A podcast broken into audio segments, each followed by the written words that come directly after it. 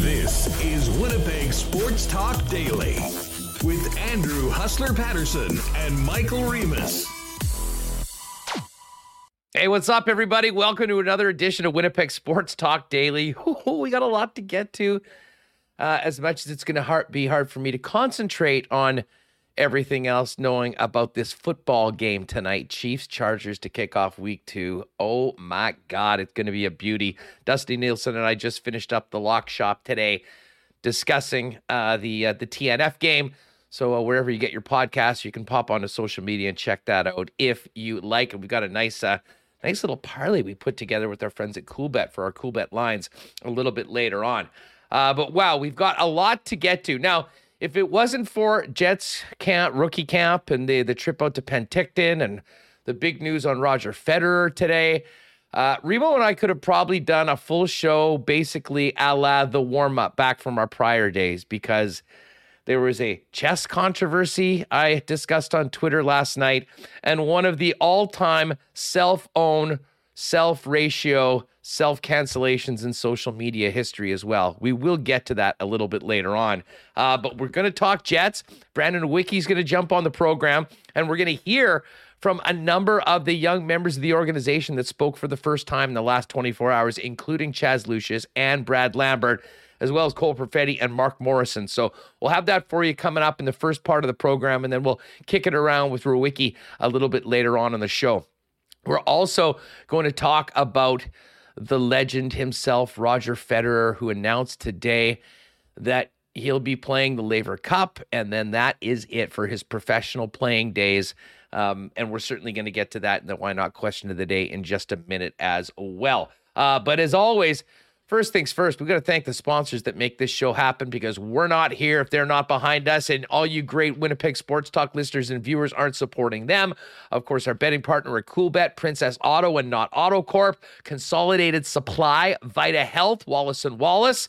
Culligan Water, Royal Sports, F Apparel, Boston Pizza, Aikens Lake, Canadian Club Whiskey, Breezy Bend, the Nick and Nicky DQ Group, the Great Taste of Little Brown Jug, and our friends at Assiniboia Down. So, uh, lots to get to today on the program. Let's get Michael Remis in here and uh, get this show on the road. While we welcome everyone joining us live on YouTube, make sure, uh, especially if you're watching after the fact, make sure you've subscribed to the channel, hit that red subscribe button, and uh, if you're able to, join us daily when we're live at one. And if not, just check your feed as soon as you are able to, and the freshest, latest WST content will be there. And of course, subscribe on the podcast wherever you get your podcast. Just search Winnipeg Sports Talk. Remis, what's going on? I'm here just counting down. I don't know if I'm counting down to what. It could be this awesome, you know, game we're going to see tonight on Thursday night. It's on TSN in Canada. I know there's going to be a lot of people in the US trying to figure out where they can watch it. It's on streaming only on Amazon Prime.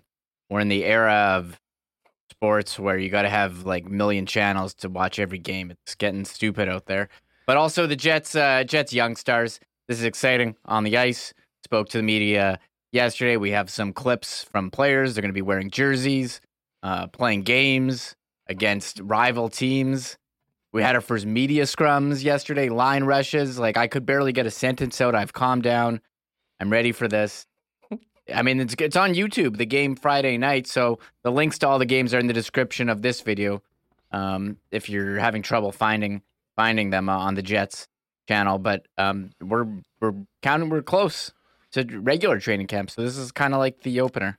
Yeah, it, it, indeed, and uh, you know it'll be interesting. We're going to hear from uh, the uh, young members of the Jets in just a minute, um, and talk a little bit more about what's to come over the next few days out in Penticton. And Brandon Rewucki is going to join us later on. Moe Khan as well in Montreal later on in the program. We'll get Moe's take on uh, little NFL, little CFL as well, heading into the weekend.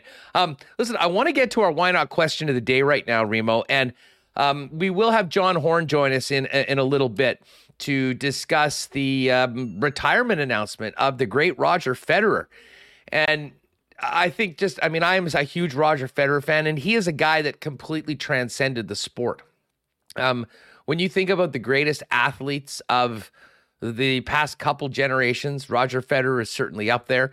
And as we'll talk with John, I mean, what's been incredible about this golden age of men's tennis is that you have arguably the three greatest players of all time all playing within the same era uh, with Federer, with Nadal, and with Djokovic, who's a little bit younger and will have more time to win more Grand Slams and potentially break all the records.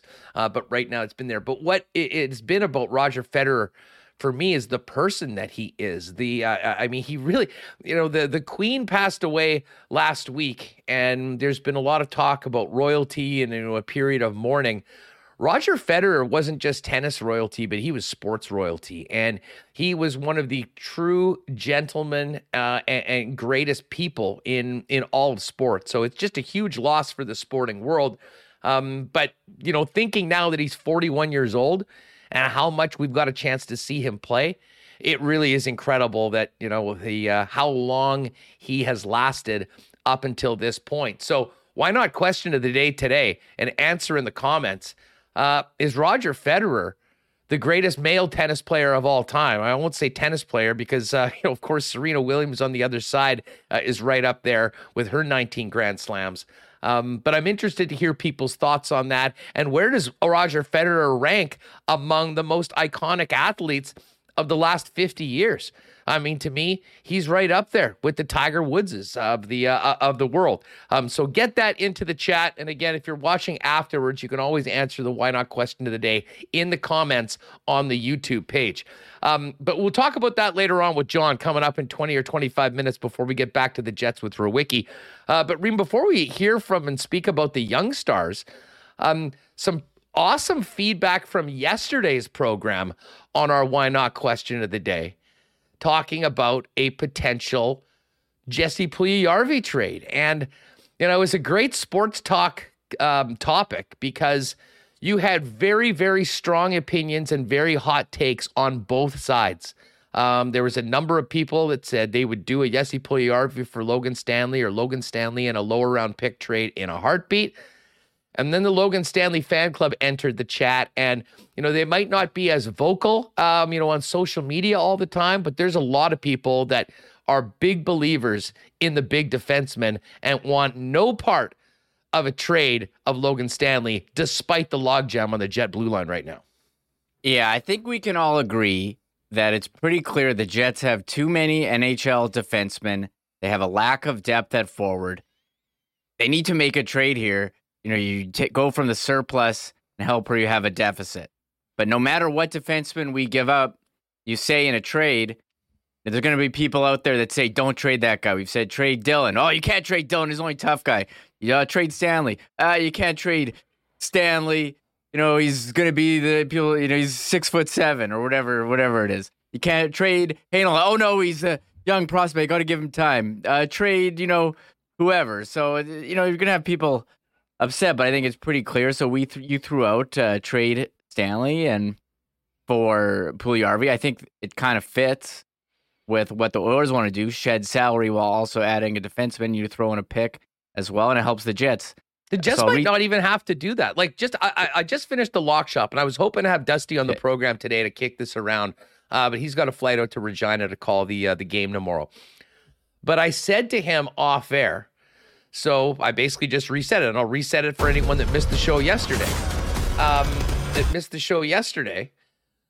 That sorry, one sec. There. Yeah, that was you. I was figuring. I thought I might have left something open. Um, so Jesse Puljujarvi is reportedly available, and the Edmonton Oilers are looking to move him and and doing it for a pick because they need some cap relief. Well, the Winnipeg Jets need a forward, or would certainly like to boost their forward group. I would imagine.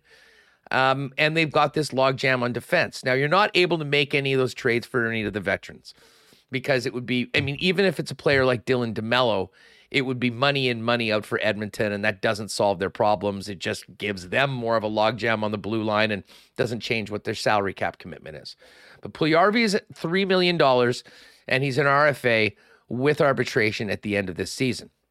Logan Stanley is on a $900,000 contract. So that trade would essentially add $2.1 million to the Jets cap and would save the Edmonton Oilers $2.1 million. Um, at, right now, from what I'm hearing, uh, the Oilers will move Puljujarvi for a pick. I think that, you know, certainly talking to Dusty, if they could get a second rounder, I think they would jump at that. Um, I'd argue that the value of Logan Stanley is certainly more than a than a second rounder right now. Um, I think there are people in the league that still believe that he can be a long term regular in the National Hockey League, and that certainly has value, especially at less than a million dollars. So I, I I had posed this to Marat yesterday on the program, is that who says no? I said it to Dustin off air today, as I mentioned. He's very tied in with the Oilers. I said, okay, Puljujarvi to Winnipeg, $3 million out. Logan Stanley and maybe maybe a supplementary lower round pick if need be. Do the Oilers like who says no? And he said, I don't think the Oilers say no to that. Now, again, they don't necessarily need Stanley, and he doesn't project to be right into that lineup. He'd probably be in the mix for, you know, that third pairing or potentially in the press box but it does save them on that salary cap number. And I was interested that he said that, Reem, because I kind of thought that maybe there would be um, a, a, hesitancy to do it. And listen, Dusty's like maybe the biggest Puljujarvi backer in all of Northern Alberta. Um, but the fact of the matter is, the Oilers are in a predicament, much like the Jets are in a predicament. And the more I think about a trade like that, it kind of makes sense to me. Yeah, I'll just go through some of the comments here. The Colt says uh, hard pass on Puljujarvi. And then Mike L went kind of nuts on the comments. He says Logan better stay. Get rid of Pionk. You guys are drunk. They need big defensemen. uh, Mike L. And then we had there is there is the the Jets need big defensemen uh, lobby. That is always always around in the comments when uh, when there anyone mentions is uh, Logan Stanley on either side of things. Yeah, there was one other guy who wrote in all capitals, but I couldn't see it there. I texted it to you. It's oh, not... Pavari. Yeah, yeah, Pavari. He was an angry member of the big. The guy deleted it. I think. I think he deleted it. Oh, oh no! Here, sorry. This is the one in all capital. They was should it, not it trade. Pauly? No, Chance Baker. They should not trade Stanley. They should bury the three old defensemen that suck in the minors. We don't need Pavari. We have a million young prospects on forward defense goalies. That is literally what you talked about all show Monday and Tuesday. I don't. That was in all capitals. This guy wrote that, so I don't know how seriously he was yelling at us. He was yelling this. at us. He didn't call um, us drunk, so that's good. Yeah, well, it, the show's too early for us to get into the bag before we do it at uh, at 1 p.m. every day. Uh, it's part of the great time about how Winnipeg Sports Talk works every day.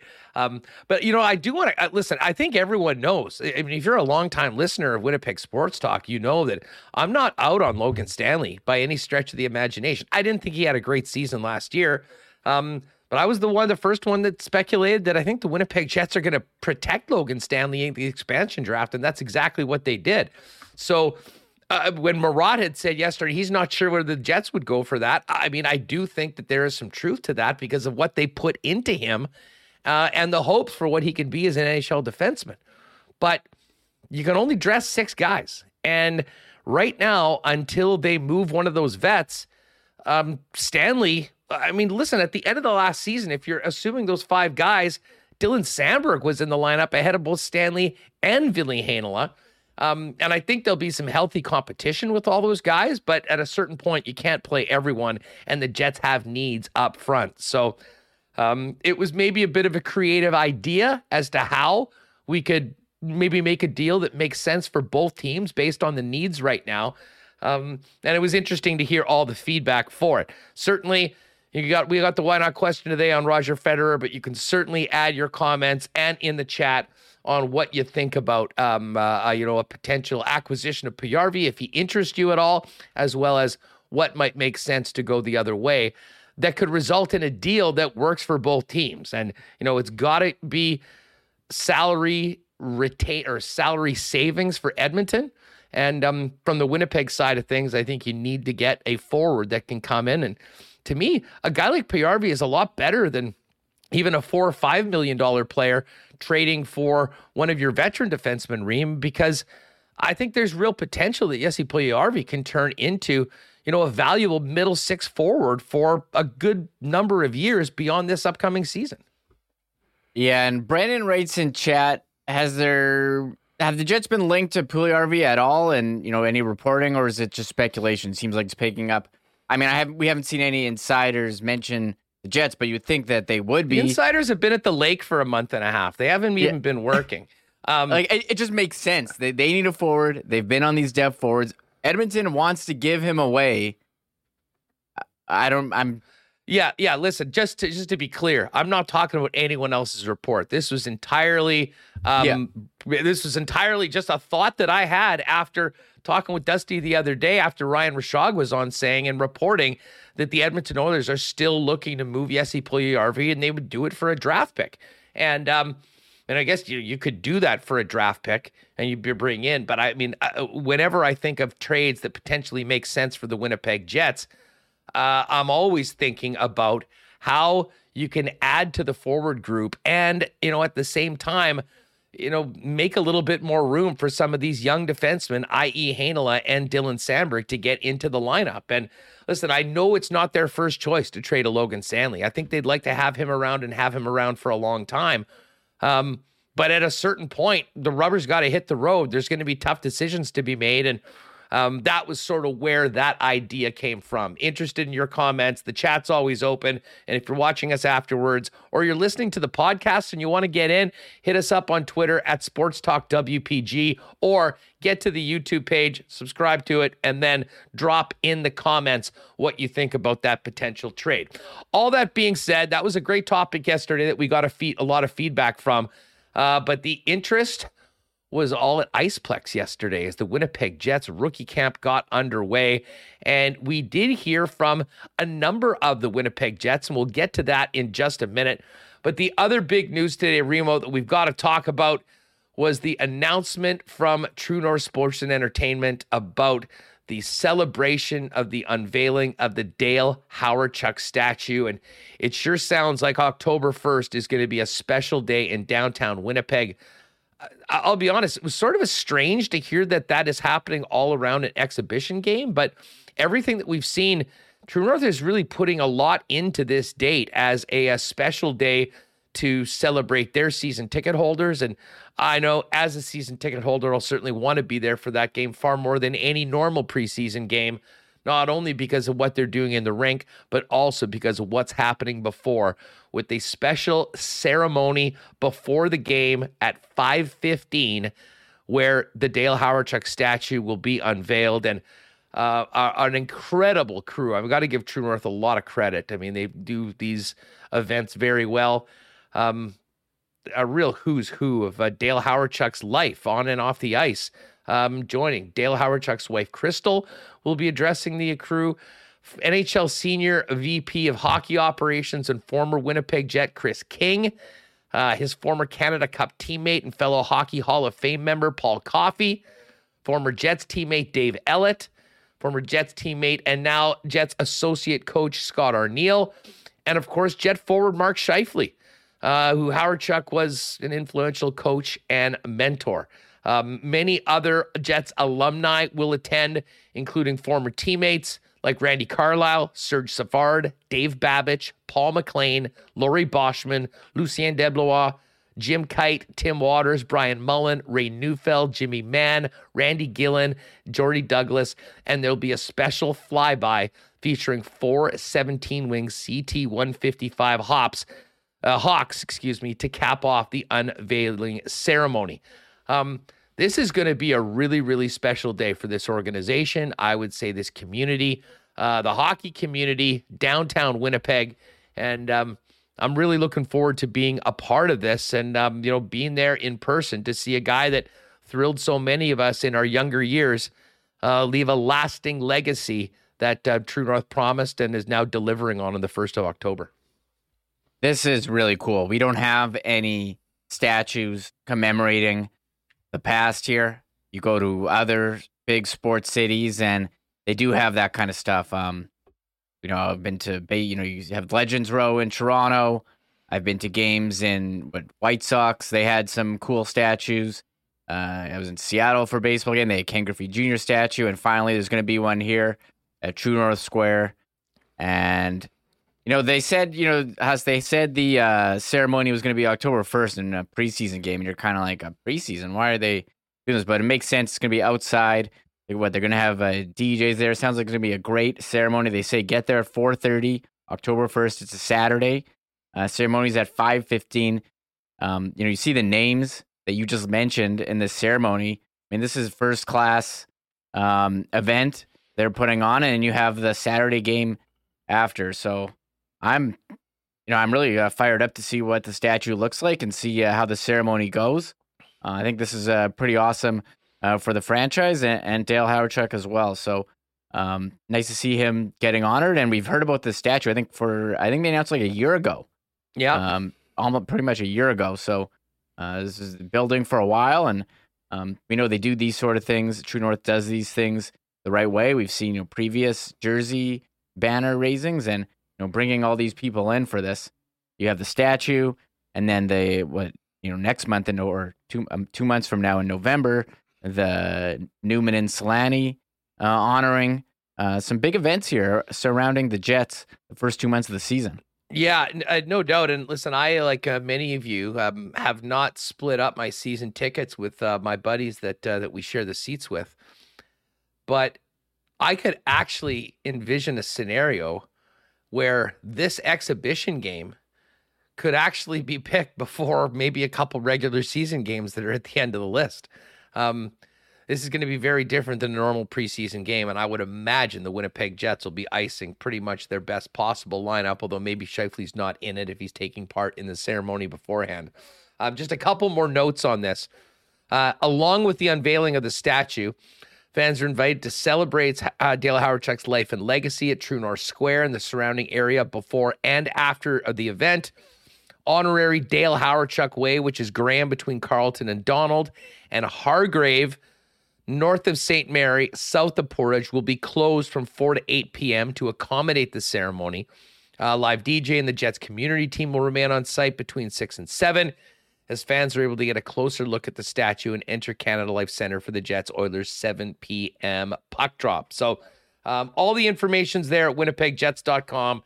And if you were planning on getting t- seats for the upcoming season or for this particular game, I would suggest to do it. I believe every fan at that game will also get a commemorative Dale Hawerchuk coin.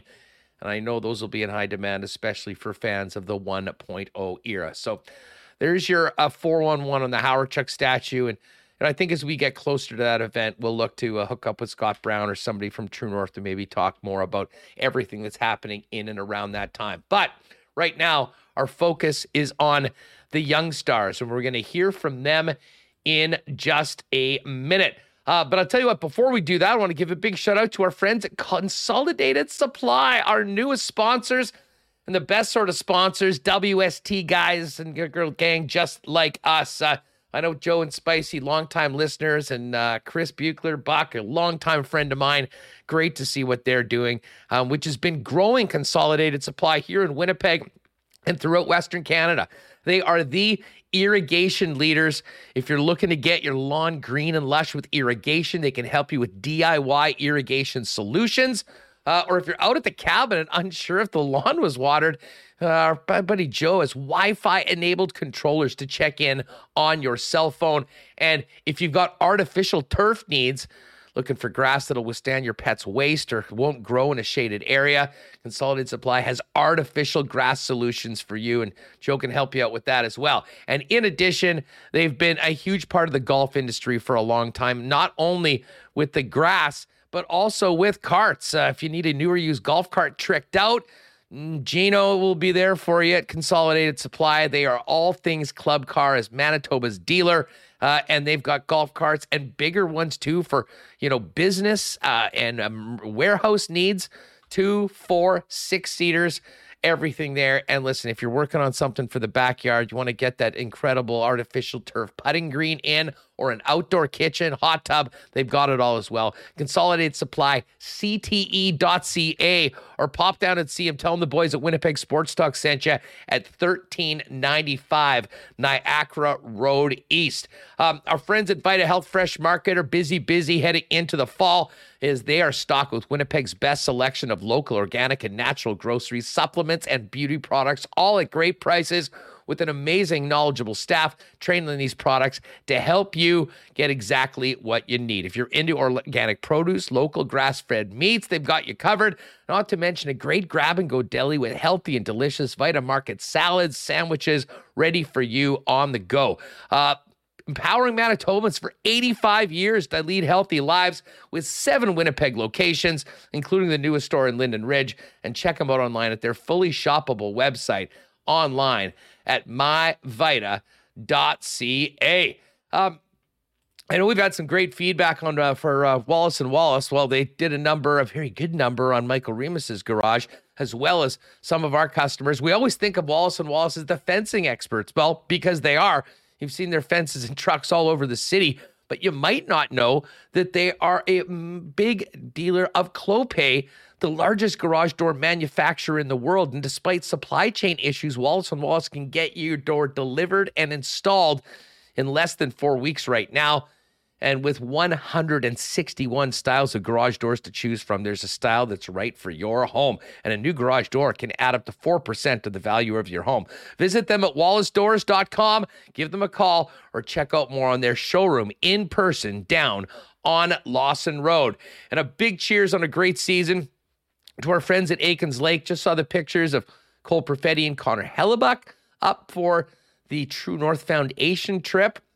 Caught some beauty fish and as great as the fishing, the hospitality and the people are even better. Find out more about availability for next year at aikenslake.com. All right, Remo. So we've got some uh, audio to hear from young Winnipeg Jets. Chaz Lucius and Brad Lambert spoke yesterday. Yes, first scrums of the season. Huss, uh, very exciting uh, to finally have some questions being asked, some players we get to hear from them. What are they up to this summer? Um, and they came and spoke and now just gets us even more excited for these games friday the first one friday 6 p.m uh, from penticton. So they'll yeah they'll be and we did have the line rushes yesterday too. Everyone was feverishly got to tweet out the young stars line rushes. We got to know who's going to play with who. Uh, well I, the thing that i was interested in is to where were lucius and lambert and sure enough they were playing together. And um, you know, we know we expect Cole Perfetti to be on the squad at the beginning of the season. Not so much for Lucius and Lambert, but let's hear what they have to say about their plans going forward. I mean, I think outside of maybe Blake Wheeler and Pierre Luc Dubois and a couple of the Winnipeg Jets, hearing from the new members of the organization was intriguing as just about anything we'll get in the first little while. There are the pairings, as we mentioned Perfetti with Greg Meireles and Daniel Torgersson, and Lucius and Lambert along with Bongiovanni on that two line. Uh, Zhilkin and Nikkanen, the other centers in the group. But um, let's start off with Chaz Lucius, the uh, first rounder, 18th overall from last year, 2021. And uh, Lucius here signed his contract, was asked about uh, the opportunity here with the Winnipeg Jets turning pro. Yeah, I had the ankle surgery, so I wasn't able to play. I think that took me out maybe middle of February. So I'm really looking forward to you know playing, getting some games under my belt before camp. Obviously, the World Juniors uh, in August weren't on the, the menu. Was that a conversation that you had with the Jets, kind of leading up to that, about whether what was best? Yeah, it definitely was. And I mean, at that time, I, would say my ankle still needed some time to recover and heal. Um, so it, it wasn't a sense of playing or not playing. It was just it wasn't possible to play at that time with my ankle. Will it be important, though, to get these reps now heading into main camp next week for you? Yeah, absolutely. Uh, like I said before, these three games are going to be really big. I'm, I'm, looking forward to it. I haven't played since February, so I'm, I'm really excited for the opportunity. All right, so there's a little bit of uh, former Jets first rounder Chaz Lucius um, I guess in his first official media duties outside of when, of course, he was drafted. Now, there is some question as to where Chaz Lucius will play. I mean, I think we know where he'd like to play, um, but there's also junior options and, of course, the Manitoba Moose. Um, here's Lucius on where he might end up playing and what his intentions are.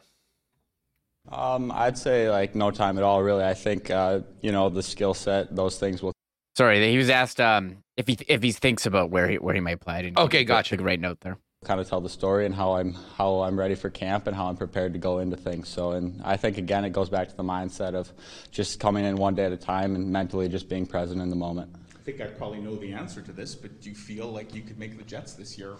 Uh, yeah, I mean, I'm, I'm really hopeful, and I'm going to give it my best shot. And I mean, I, I'd say anybody in my position would try to say the same thing. Yeah, I mean, listen, you want to have that confidence, uh, certainly outwardly. Uh, that is by no means uh, I'll see you on opening night, uh, Jets fans, but um, Chaz Lucius, uh, for obvious reasons. I mean, he's been very successful at every level that he has been. Had those injuries last year, and now looking to get back on the ice. Uh, first and foremost, be healthy, have a nice full season, and help this organization continue to grow to the NHL. As to how soon that happens, I guess we will see. Uh, there's more kind of fun just finding out more about these players. And Lucius also spoke on uh, a little bit more about him and uh, what he's into when he's not on the ice in his free time.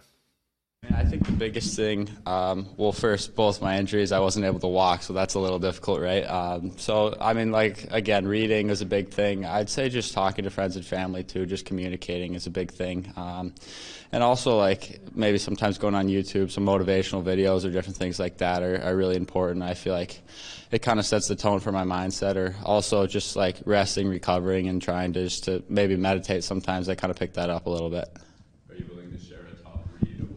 YouTube speaker that you got into? Um, yeah, reading, I'd say uh, Green Lights by Matthew McConaughey, definitely my favorite book. And then YouTube in general, I, I just a lot of motivational videos. I don't have one person in particular, but I mean, David Goggins is on YouTube a lot, so he always pops up. So try to watch him a little bit. All right, our kind of guy, Reem. YouTube. YouTube. YouTube. Well, we may need to do some motivational speeches uh, on this program for Chaz going forward. We'll make sure he subs to the channel like you all should. Hit that red button and join us every day at one o'clock. And uh, we can be a part of the uh, motivation of the next generation of Winnipeg Jets here on the show you know, he said he was into YouTube, and I start wondering. This is what I think about now. I'm like, you think Winnipeg Sports Talk comes up in his recommendations? Like, is he if he's YouTubing? Okay, if he's YouTubing like Winnipeg Jets highlights, trying to like get a scouting report on on the team or something. I mean, we're gonna show up in there, and maybe he would uh, hit the like. You need to do subscribe. a thumbnail like. uh can you believe this take on Chaz Lucius? Yeah. you know, or something like that. We'll get, a, we'll get the click throughs for sure. Um, uh, listen, though, it was neat to see him, and I'm really looking forward to seeing what he looks like in these games coming up this weekend. Now, the other guy he was playing with, and the other first rounder that I think has, has a lot of intrigue going into this tournament is the Finn that sounds like a Canadian, Brad Lambert, who was the Jets' second first rounder in this past summer's draft. Um, you know, Lambert does not have a contract next year in Europe, so could play in the Western League, could play with the Manitoba Moose, and obviously, if things go his way, could play in the National Hockey League. Um, so Brad Lambert first was asked about where he's at right now and uh, how good it feels to uh, be here with his new team and organization and out on the ice yesterday with his teammates. Yeah, it felt really good. Uh, you know, get back at it, and, and you know, it's a great group of guys. I already got to got to meet them all, so uh, you know, I think we get along really well. It's a bunch of good guys, so you know, it's a, it's it's great to be here. What do you got uh, going on in terms of team building? Part of it will be obviously you know brand new, a few minutes old line combinations, but you got some other uh, bonding opportunities as well, I'm sure. Yeah, I mean, I think we're most of us are staying at the Hyatt Hotel, so you know, just spending time when we're we're not at the rink, spending time together, doing doing different kinds of activities. Uh, you know, got to got to meet some guys and got to meet some guys a little later. So uh, you know, know know a few of them closer already, and uh, you know, looking forward to getting to know everyone. Everyone really cl- close, and uh, everyone seems like uh, it's going to be a close group of guys. All right, so there is Brad Lambert meeting the media for the first time since coming to Winnipeg. Um, lots of, uh, of talk about Lambert, obviously at the World Juniors, where wasn't on the ice for the last couple of games. I mean, he had that great start at Christmas with uh, five points in the first two games before the tournament was canceled. While it went well for his Finnish team, individually it did not go that well back in August. And um, not surprisingly, Lambert was asked about the World Juniors, that experience. Yeah, I mean, it was a good experience. Obviously, our, our team did really good. Uh, you know, for me, it was a, a bit bit of a tough tournament, but uh, you know, uh, great to great to get the silver medal. Obviously, disappointing there at the end. Uh, you know, I was so close to close close to the gold medal, but uh, you know, yeah, it was uh, still still really proud of all the guys. Yeah, that Mason McTavish puck. Have you, have you like gone back and watched that, or is it almost too painful to go look at that? Yeah, I've watched it. Watched it a couple times. You know, it's uh, it's pretty you know, it's that's not going to happen many times out of ten. So uh, you know, it's it's really upsetting. You know, just as an aside, uh, I'm glad Mike brought that up. Um, can you imagine losing a gold medal that way? I, I mean, probably it didn't hurt quite as much because he wasn't on the ice or with the team in that game, but I mean, you're still part of a team. You want to do well. And that uh, uh, we might go through the rest of our entire lives and not find a more unlikely way a sure win was taken away than the play that Mason McTavish made, um, which was a one in a hundred, one in a thousand in front of the net before Canada came back to win that game.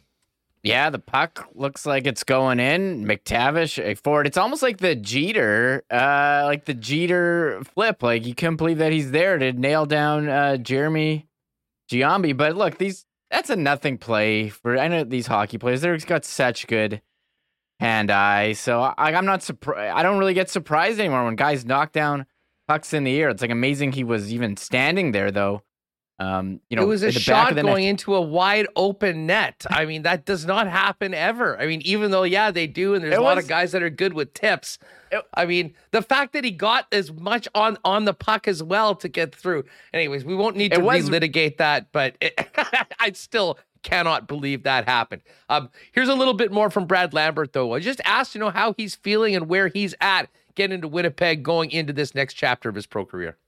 Felt pretty good as soon as I stepped on the ice here in, in Winnipeg. Obviously, I hadn't been on the ice for like a week, but uh, you know, still felt pretty good. Felt like I'm, I'm in pretty good shape, and, and you know, uh, got the skating test out of the way too. So uh, it's it's all good. You mentioned that Edmonton went well for the team, but maybe not as, as well for you as you would have liked. So, from that perspective, do you have something to prove to yourself uh, in Penticton this week? Uh, you know, not I don't know. Like uh, you know, I'm just gonna go go play my game. Uh, you know, different different kind of opportunity. I had a different kind of opportunity this Christmas at the World Junior, and I was playing a bit of a different role this this summer. And you know, I think I, I played pretty well in, in, in the role I played in this this summer. It obviously wasn't wasn't too offensive role, but uh, you know I think I, I got pucks deep and, and grinded it out like like my coach wanted to, and I think I, I did that pretty well. So uh, you know now hopefully play playing a more offensive role here and uh, you know get get things going. Uh, can't can't wait. You know he's got a fascinating accent. You know, because it is mostly Finnish, but you do hear some of the Canadian and North American in it as well. It'd be interesting to hear compare that maybe to what he sounds like in a couple years after playing in uh, in uh, the uh, in the National Hockey League. That being said, there is one more clip from Lambert, and I think that's what everyone's interested in is where he's going to play this year. Uh, Lambert was asked if he thinks about where he might end up playing this season. Yeah, I mean, personally, I'm just taking it a day at a time, trying to have as good of a camp as I can possibly have. Uh, you know, improve, prove, prove how, how I can play, show show them how I can play, and you know, after that, it's it's uh, you know more in their hands. Uh, what, what where they want to put me, where they think the best spot for me is to play, and uh, you know, I'm not too worried about that. I just uh, love going out there and playing playing hockey wherever it is. We'll see where it is. I'm just gonna obviously do my best in this camp and, and uh, training camp too. Uh, you know, try to earn a spot, but uh, we'll see. We'll see what happens. All right, so there is Jets first rounder Brad Lambert meeting the media yesterday before the uh, Young Stars head out to Penticton uh, to play three games over the course of the weekend, beginning on Friday. Again, links for the uh, the games which will be broadcast by the Jets, all in the description of this video uh, for each day if you want to get that set up. Now, Mark Morrison, Moose head coach, is going to be behind the bench. He's been running the practices as well. And Morrison spoke yesterday and he talked about what he saw from Brad Lambert, as well as his message to everyone, all of the young players in the organization that are making the trip to Penticton. To me, I don't know anything about that past area where he's taken a step back. I, I I don't see that, but to me, he looked like he had a lot of pace in practice. He looked fast. Uh, he did look like he's highly skilled. Uh, he's going to get a lot of ice time and a lot of put in a lot of uh, positions to succeed in power play, and uh, we'll see where he goes. Is the message the same for everybody? Like you've got a group here. You got first round draft picks. You got seventh round draft picks. You got free agents who are just here on invites, like a real eclectic mix. Is the message the same to all these guys, no matter yeah, where they were taken? Yeah, hundred percent it is. Uh, all those guys, uh, this is an opportunity for them to show. You know, they, they get a chance to see what they've got. But the biggest thing that we want to make sure we do as a group here is compete. So we want to be the hardest competing group. Everybody on on this team wants to uh, compete hard and show everybody what they've got. So uh, that's our message to them. Uh, be the team that competes the hardest, and if they all do that, then uh, they'll get a look. So there's Moosehead coach Mark Morrison uh, on the trip going out to Penticton. Uh, fellas flying out there today. I believe they'll skate there as well. And then first game tomorrow. And of course, we'll be talking about it uh, throughout the next few shows here on Winnipeg Sports Talk. And looking forward to chopping it up with Brandon Rewucki on the program in a few minutes here on WST. Um, all right. Just before we get to uh, John Horn on uh, Roger Federer. Again, why not question of the day is about the great Roger Federer who announced his retirement today. Uh, in the comments, is Roger Federer the greatest men's tennis player of all time? Yes or no? If no, who is it? I say yes. We'll find out what John has to say in a minute. Uh, but of course, our friends at Nott Autocorp are uh, great sponsors of ours, been with us since day one, and the place where you'll want to start any search for a new vehicle here in Winnipeg. If you're thinking about um, you know, maybe an upgrade of your current ride or your family has new needs, Nott Autocorp is the spot for the best deals on uh, incredible variety of vehicles. And if the kind of car you're looking for isn't there, the experts at Nott will help you source it, find it, and get it here to Winnipeg at the best possible price. They've also got an amazing selections of Tesla vehicles, as they've been the Tesla leader in Manitoba for a number of years. Pop down, see Sean, Andre, and the rest of the gang at Nott Autocorp. Why not get into the car of your dreams at an incredible price with the help of the Nott team? Go down and see him at Waverley and McGillivray. Tell them WST sent you, or you can check them out online as well as the Winnipeg Car Lab at knott.ca. Well, big game tonight. I've got my uh, Chiefs hoodie on. I'll get a new lid on tonight. And if you need a little gear for your favorite NFL team, new merch coming in daily at Royal Sports. Of course, tons of bomber gear as well, including exclusive back to back championship hats. Hopefully, we'll have some three peat hats available at Royal Sports in a few months. Fingers crossed. And of course, Jets gear and merchandise uh, from everywhere in the world of sports. But it's not just the best selection of merchandise. They're also the hockey superstore. Hockey players know hockey players work there, and hockey players will help you get the best choice to make the most of your upcoming season for anyone in your family. Royal Sports Winnipeg's hockey superstar for over 35 years, 750 Pembina Highway. And of course, you can follow him on Instagram at Royal Sports Pembina for the latest merchandise drops and sale information. Well, we got a chance to see the young men in their uniforms yesterday. Uh, we'll probably, as we get into the season, get a lot of chance to see quite a few nice suits on the players. And, and I imagine most of those suits probably custom from Eph Apparel. Uh, Remo and I got our new suits. We will do a suit show maybe in and around the start of the season. We'll set a milestone for all you and we can hit it and then we'll have some more fun with it. But I can tell you, going down, seeing Andrew and his great staff at Eph Apparel was an absolute breeze. Roll out all the different options for the suits, the different fabrics, colors, and more. Get you sized up. And then a few weeks later, you got an amazing new suit at a great price. Custom suit starting at just $400. Every guy needs at least one suit that fits and looks great. Eph is there for you. And by the way, guys, if you're planning a wedding for next summer, talk to the staff at Eph about a 15% discount for the entire wedding party when you get your suits at Eph Apparel. 190 Smith Street downtown. Find out more. Make an appointment online at Eph. That's EPHapparel.com. Fortinet Championship in the uh, PGA Tour. Can you believe it's a brand new PGA Tour season? And then next week, it is the President's Cup. Few Canadians in the field this weekend, including Taylor Pendrith, who will also be on the international team at the President's Cup. And uh, we'll be following golf 12 months a year. And when we do it, it's for our friends at Breezy Bend. If you're looking for an amazing course for you and your family to enjoy many years playing together and with friends, Breezy Bend is the spot, one of Winnipeg's top private courses. Find out about the waiting list for next season by calling our friend Corey Johnson down at the clubhouse or find out more online at breezybend.ca. All right, back to the Jets in a minute with Brandon Rewucki, but with the retirement of Roger Federer, we had to grab John Horn for a few minutes to talk about an absolute living legend calling it a career. Thanks so much for doing this. I guess first off, how much of a surprise was this amongst people like you that cover tennis so closely? Was this bound to happen, or uh, did this catch some people off guard?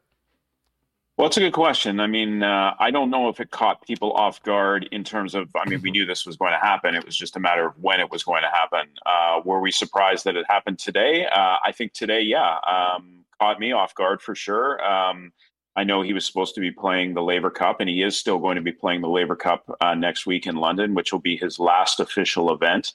Um, but many people thought that he was going to play the rest of the year. Uh, he was going to play in Basel, which is his uh, home, in his home country in Switzerland.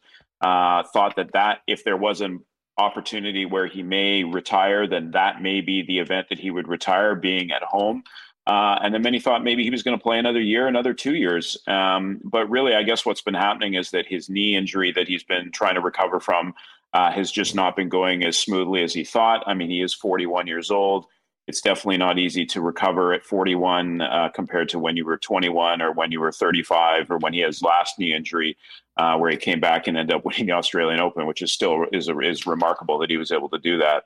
Um, but yeah, I mean, the fact that it caught a lot of people off guard today, uh, you know, it seems like you know maybe some people had an indication this was happening. I mean, when you look at all the messages that have gone out there through the tours, uh, through certain players, it's almost as if you know how could you write something like this or put a video together like this if you didn't know this was coming. Um, but uh, yeah, I mean, uh, a little surprised that it happened when it the fact that it happened now. Uh, I mean, it does give an opportunity now for a big send off at the Laver Cup uh, in London. Uh, and maybe fitting that London is his place that he does end up playing his last match, considering he had so much success at Wimbledon. He's beloved there. Um, if there is a place to go out, this is probably the place other than in Switzerland uh, for him to do so. Well, I mean, there's been a lot of talk about royalty, of course, with the passing of the Queen and uh, being mourned in Great Britain. Uh, and tennis has lost, um, you know, arguably the great royalty on both sides. Uh, Serena mm-hmm. Williams, the greatest women's player of all time, and Roger Federer, who is certainly in the conversation for the best ever on the men's side. We'll get to that in a minute, but the legacy of Federer to me is so much more than what he did on the court. Um, and we're seeing that by the reaction from people outside of tennis around the sports world. I mean, this guy is an icon of tennis, but also for sportsmanship, for gentlemen. I mean, he mm. is um, he epitomizes so many of the great things that we love about sports.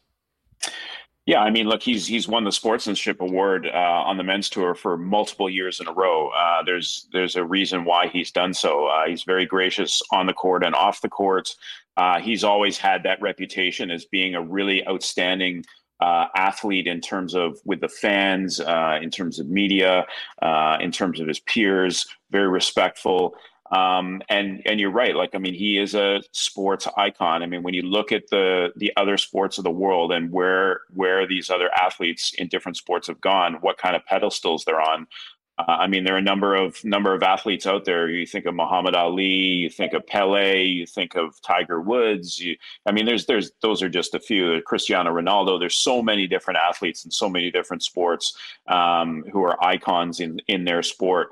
But I, I really put Roger Federer really at the top of the list in terms of worldwide. You go anywhere in the world, whether it's in India, Antarctica, South Africa, Spain, Canada, wherever. Everyone knows who Roger Federer is. Everyone respects what Roger Federer has done on the tennis court. And there's just something about him. It's something about his demeanor. It's his style on the court. It's the way that he hits the tennis ball. It's it's his look. It's his everything about him just sort of shows class and sportsmanship and uh, it's really been a privilege to you know at, at, the age that we are to to watch uh, such an athlete um, have so much success and the way he's been able to do it. it, it I mean, he'll there'll be an, there'll be no other Roger Federer um, and everything that he's done. I mean, we think of all the money he's won, you think of the slams and the tournaments and everything that he's done, um, but it's just the way he carries himself um, on and off the court, which you know I will always remember. And I'll always remember one thing that Roger Federer said uh, during a press conference or an interview that I was at, and I thought it was really interesting that you know the amount of people who try to clamor for his autograph to try and get a picture with him, selfies, whatever. Um, he said that you know I will always go to other you know other people who admire the sport, whether it's fans or coaches or media people or whatever. If somebody ever asks me for an autograph, I'm going to sign my full name, Roger Federer, on that autograph. I'm not just going to scribble RF, which he could easily do, or scribble something down like a lot of players do because you know, you see it at the end of tennis matches where players are signing like hundreds of stuff, and it's like hmm. Nick Kyrgios will just put NK or Djokovic, he'll put a little scribble. Federer always said that every time somebody asks me for an autograph, I'm going to take the time and put my full signature on there so they can see my name because they took the time to want to get my autograph. I'm going to take the time to give them the time. So I thought that that is something that always sticks with me hmm. and is something that's very cool. Well, and, and, honestly, it's something that we don't see very often, especially today in this era. And uh, it's another reason of why he stood out amongst his peers for so long. And, you know, with Roger calling it quits, Nadal certainly finishing up the back nine of his career, mm-hmm. and Serena uh, retiring at the U.S. Open. I mean, growing up, tennis was always a relatively young person's game. I mean, the top men's players would get to 30 and then they were not yeah. as competitive anymore. That's all changed basically during this era, thanks to those three players specifically. But where does tennis go from here? I mean, if you remove those and we expect Nadal to stop at some point soon, um, this really could be maybe the most significant turnover amongst the star power, I'd argue, maybe in the history of the sport. Yeah, you're right. I mean, it, it's definitely a different uh, a different era. There's no doubt about it. Um, you know, we're starting to see that. I mean, we saw we saw the final uh, at the U.S. Open on the men's side with uh, Ruud and Alcaraz sort of being the next coming. And I think you know if they, if they play the way, especially Alcaraz, if he continues the way to play the way that he's he's been playing, I mean, I think men's tennis is going to be in a good place. I think women's tennis is in a good place as well. A lot of good young stars. Uh, lots of competition. Swiatek is obviously the top of the game, top of the sport in the women's side right now. Um, but yeah, I mean, it's it's it's it's kind of a sad time for people who've been watching. Uh, you know, maybe people who are in their 30s and 40s who've been watching these these athletes for 20 years, and then suddenly they're they're disappearing now. Um, yeah, you're right. I mean, to have Federer and and Serena, who you know were born only a month and a bit apart, you know, retiring you know 12, 13 days apart uh, from each other. Uh, it's it's it's an era that's that's going to be gone. And I mean, we think of all they've done for the sport on the women's side and on the men's side, all the tournaments, all the Grand Slams, uh, all the records, uh, the prize money, the everything. Uh, you know, it's hard to talk about tennis these days without mentioning Serena Williams and Roger Federer. And now suddenly we're not going to be able to do that anymore. Uh, you're right. Nadal, I think, is on the back end end of his career. I mean, he's still got, uh, he still says that he wants to keep playing, and it's going to be up to the injuries, I think, and the recovery and how long that goes. Uh, I think Novak Djokovic has got a few years left in him still. So, um, you know, there's still a lot, and I mean, there are lots, a ton of good. I shouldn't say a lot. There are a ton of good young players uh, on the tour who who have the potential to do a lot of things, including our Canadians, Denis Shapovalov, Felix Auger-Aliassime, uh, Leylah Fernandez, Bianca Andreescu on the women's side. I mean, I mean, those are just some of the players. I mean, think of Tsitsipas, Sabalenka. I mean, there's just that there's a ton of uh, really strong, good young players on both sides. So I think the game is still in a good spot, but it's just going to be a little different not having the icons there and how are we going to get mm. casual tennis fans or non-tennis fans to watch the sport without these players because I mean, they've done so much for the sport, and everyone knows their name. Uh, even if you're not even a big tennis fan, you know who Federer is, you know who Serena is. So it's going to be strange. John Horn with us on Winnipeg Sports Talk, breaking down the uh, retirement announcement of Roger Federer. Uh, John, before we go, this is Sports Talk. Everyone wants to talk about who's the best, who is the GOAT. Um, listen, I mean, Novak's obviously got a lot more time to play, and with what he's done so far, he might win more Grand Slams. I don't think he'll ever be able to match up to Roger in many of the other categories. But I mean, you're the best person to ask this, and so I want to ask you, who's the best male tennis player of all time? Um, is it Roger Federer or is it somebody else? I mean, it's it's a tough question. Uh, it's like any sport where you're asking who the best hockey player is of all time. It's different eras, different generations. Uh, is Gretzky better than Orr? Was Lemieux better than Gretzky? Is Crosby better than both? I mean, there's, there's I mean, it's so hard to to juggle uh, different eras and different uh, athletes and what they brought to the sport. I mean, if you were to look at the three players who are, have been competing against each other in this era of Federer, Djokovic, and Nadal, for me, uh, uh, it's such a tough call. I mean, I would say that Federer for me is the greatest of all time, just because he's able to, he's done so much uh, on so many different surfaces around the world. Uh, Nadal, as much as I mean, he leads the Grand Slam title race with 22. 14 of those have come on the French, and not to take that away from him, but 14 of the 22 have come on one surface. Uh, and Djokovic is really uh, an unfinished project because he's still going to be going on. And I, I mean, I personally, I think that Djokovic is going to take down all the records because he's still younger than the other two, uh, and he's got more tennis in him. So uh, it's hard to call Djokovic the greatest of all time at this point, but I think eventually he will be the greatest of all time when it comes down to records. Um, but then you also have to look at it from the, the perspective of is the greatest of all time, are we talking about on the tennis court or are we talking about an entire package? Are we talking about what, what the player does off the court, how he is with the fans, how he is with the media?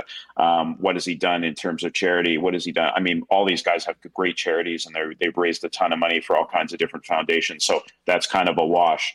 Um, every player has a, you know, if the Serbian players all love Djokovic, he's beloved in Australia.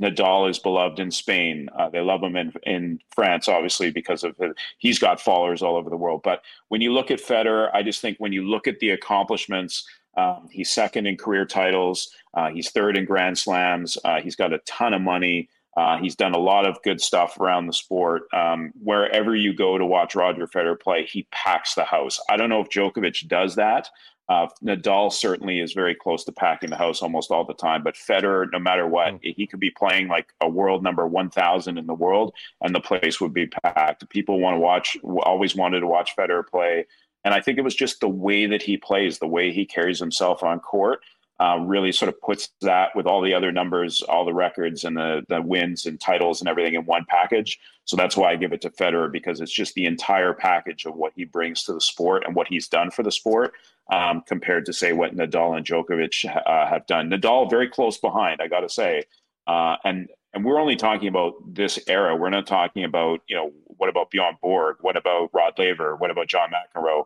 Uh, there's a lot of, Pete Sampras. Where do all these players fit into the category? But uh, it, it's a remarkable era, which we're probably never going to see again, where you know probably will go down as the three greatest tennis players on the men's side of all time, all played in the same era against each other, and that's very strange. It's usually, you know, even on the women's side, one player, Steffi Graf, or another player, Martina Navratilova. They didn't really they crossed over a little bit, but they didn't play in the same era all at the same time uh, regularly. So it, it's it's very unique. Uh, but for me, uh, I've got Federer in the in the goat category, uh, just personally. Well, I'll say this: um, you know, he's transcended the sport uh, and uh, is going to be missed in so many ways. But what an incredible career, and how lucky have we been to uh, watch Roger Federer do what he's done for all these years. John, thanks so much for doing this. Be well and uh, enjoy the Laver Cup uh, and everything we've got of Roger before it's over. No problem, guys. Thanks for having me.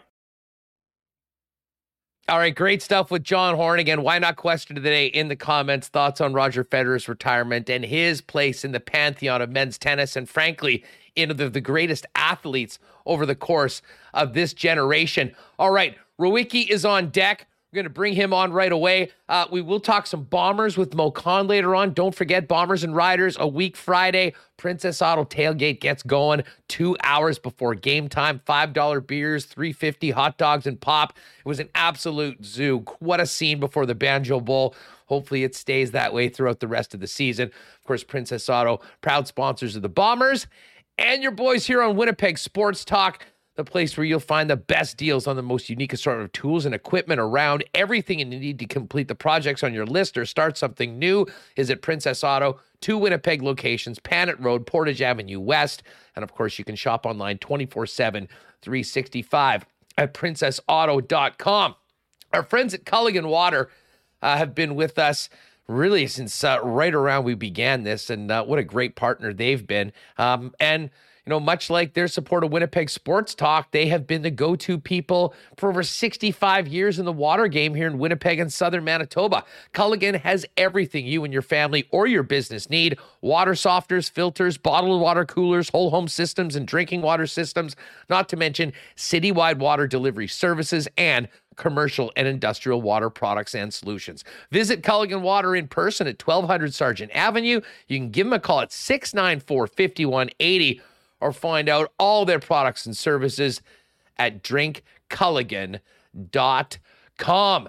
Um, our friends at Canadian Club, uh, speaking of that Princess Auto tailgate zone and bomber games, those CC and Gingers were uh, well represented in the stands at the Banjo Bowl on the weekend, as was the Great Taste of Canadian Club as the official sponsor of the Winnipeg Blue Bombers. You can get Canadian Club and the CC and Ginger ready to drink premixed cocktail throughout IG Field. But you can also grab CC and Ginger now in six packs at your local beer store as well, in addition to Manitoba Liquor Marts, along with all the amazing products, including Canada's favorite Canadian whiskey, Canadian Club. And uh, hey, big game tonight. Chargers Chiefs. Going to see what Brendan Rewucki thinks about that one as well. Um, but don't forget, Boston Pizza. is the place to watch every NFL game on the big screens. You got delicious BP flights and ice cold Bud Draft on special for five bucks every game. And you can enter to win one of two grand prize trips for two to an NFL weekend in Vegas, including hotel, airfare, NFL game tickets, and a bonus NHL game. First trip is November 11th to 13th for Raiders Colts and Golden Knights versus Blues on Saturday. Second trip, New Year's Eve weekend, Raiders, Niners, plus the Knights and Predators on New Year's Eve. Watch the NFL and enter to win at any Winnipeg, Selkirk, Steinbach, Morden, and Portage Boston Pizza location. All right, let's get Rewucki in here to uh, to chop it up. Brandon, great to have you back in the program as always. Looking like a million U.S. tax free. What uh, what's up? How are you doing? Or were you as excited as everyone else to see line rushes of rookie camp? It's been a while since we had tweets like that. Yeah, what I mean, Brad Lambert on the second line. Are you freaking kidding me? What are we doing here? Yeah, I mean, like we're we're getting closer to it, so I mean that's good. But uh, I, I'm more. It's it's funny. I'm still more excited for for the media availability um, on day one of training camp than than whatever the line combinations might be. It, it, it is nice. Like we're finally like a week away now. It, it's it's getting here. It's cold as hell outside too it's it's getting a little bit closer here, and I'm just I'm I'm excited about some actual um some actual storylines instead of you know trying to fabricate the same thing over the last two months. Yeah, we got football weather. I can wait on the hockey weather for a little bit. um, that being said, though, going into this prospects tournament in Penticton, um, more sort of star power, more intrigue, more high draft picks on this club than we've had in a long time. And I don't think it's surprising at all that Cole Perfetti's going. I think he needs the reps, some game action. Um, but, you know, we heard from Chaz Lucius um, as well as Brad Lambert before. They were playing together on that second line that you talked about in the line rushes. Um, very interested to see how those players look like against their peers. And then obviously next week when we get to main camp and uh, they get to mix it up with the real life NHLers.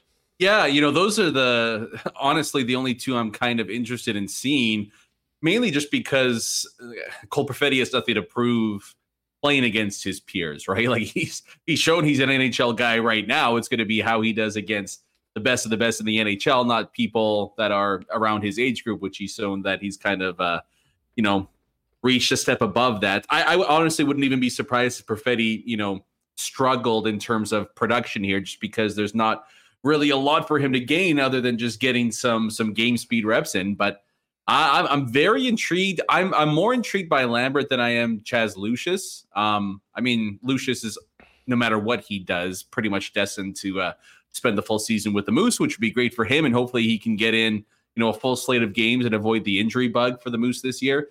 But I don't know, man. There, there's something about when I when I've watched Brad Lambert in the past that I, I think it would have been a fine pick for the Jets at you know 12 or 13 or wherever it was with their with their initial pick, and for them to get him at number 30, I I, I know there's been a bit of a roller coaster ride for him these past uh, couple of months, the last year or so, but I, I I think he's a special player, and I'm really really excited to see what he looks like at training camp. I I think I don't like he's not going to make the team or anything like that. I think he's one of those players that when you put him up a level you can see his game reach that same level and he can take another step. I I, I wonder motivation wise if he's ever going to be a really impactful player in junior, which again is an odd thing to say, but I think that I don't know. I'm I'm going out on a limb, and I think he's going to be.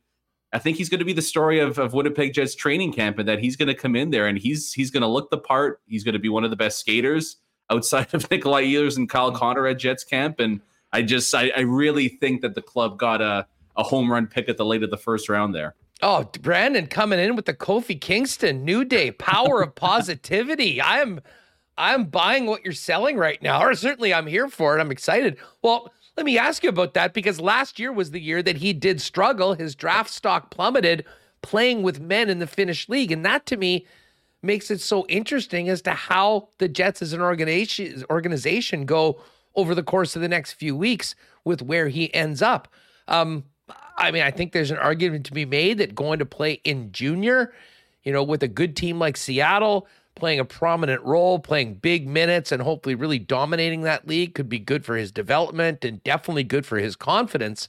Um, but it sounds like you're kind of thinking that he might be ready for certainly the American Hockey League. And there is part of me that would love to see those two first rounders, Lucius and Lambert, who might be playing together in Penticton, to sort of cut their teeth together as professionals, playing together, maybe leaning on each other, hopefully starting a real good relationship that could last long into a hopefully long career with the big club.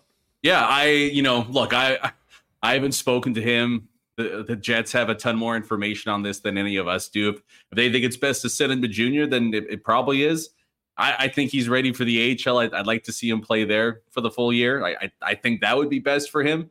Um, we'll see though. But I, you know, I, I just I call it a funny feeling or whatever it is. I, I think he's I think he's going to be fun to watch at training camp. It's just it's it's very rare for a player of of his size to skate the way that he does. It, it's and it's not just it's rare for a junior. It's it's rare for NHLers at that size to skate as well as he does, and he's got a great shot, a ton of skill.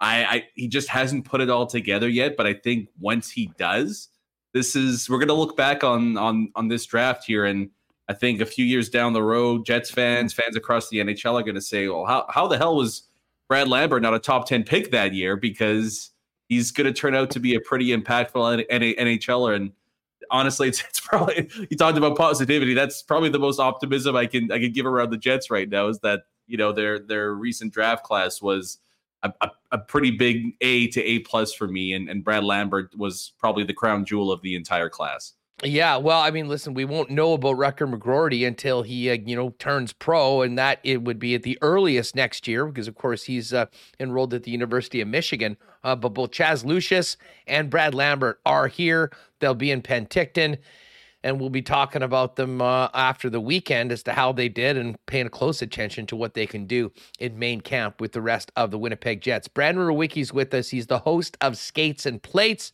Make sure to download and subscribe wherever you get your Winnipeg Sports Talk podcasts uh, for more great Jets content from Brandon.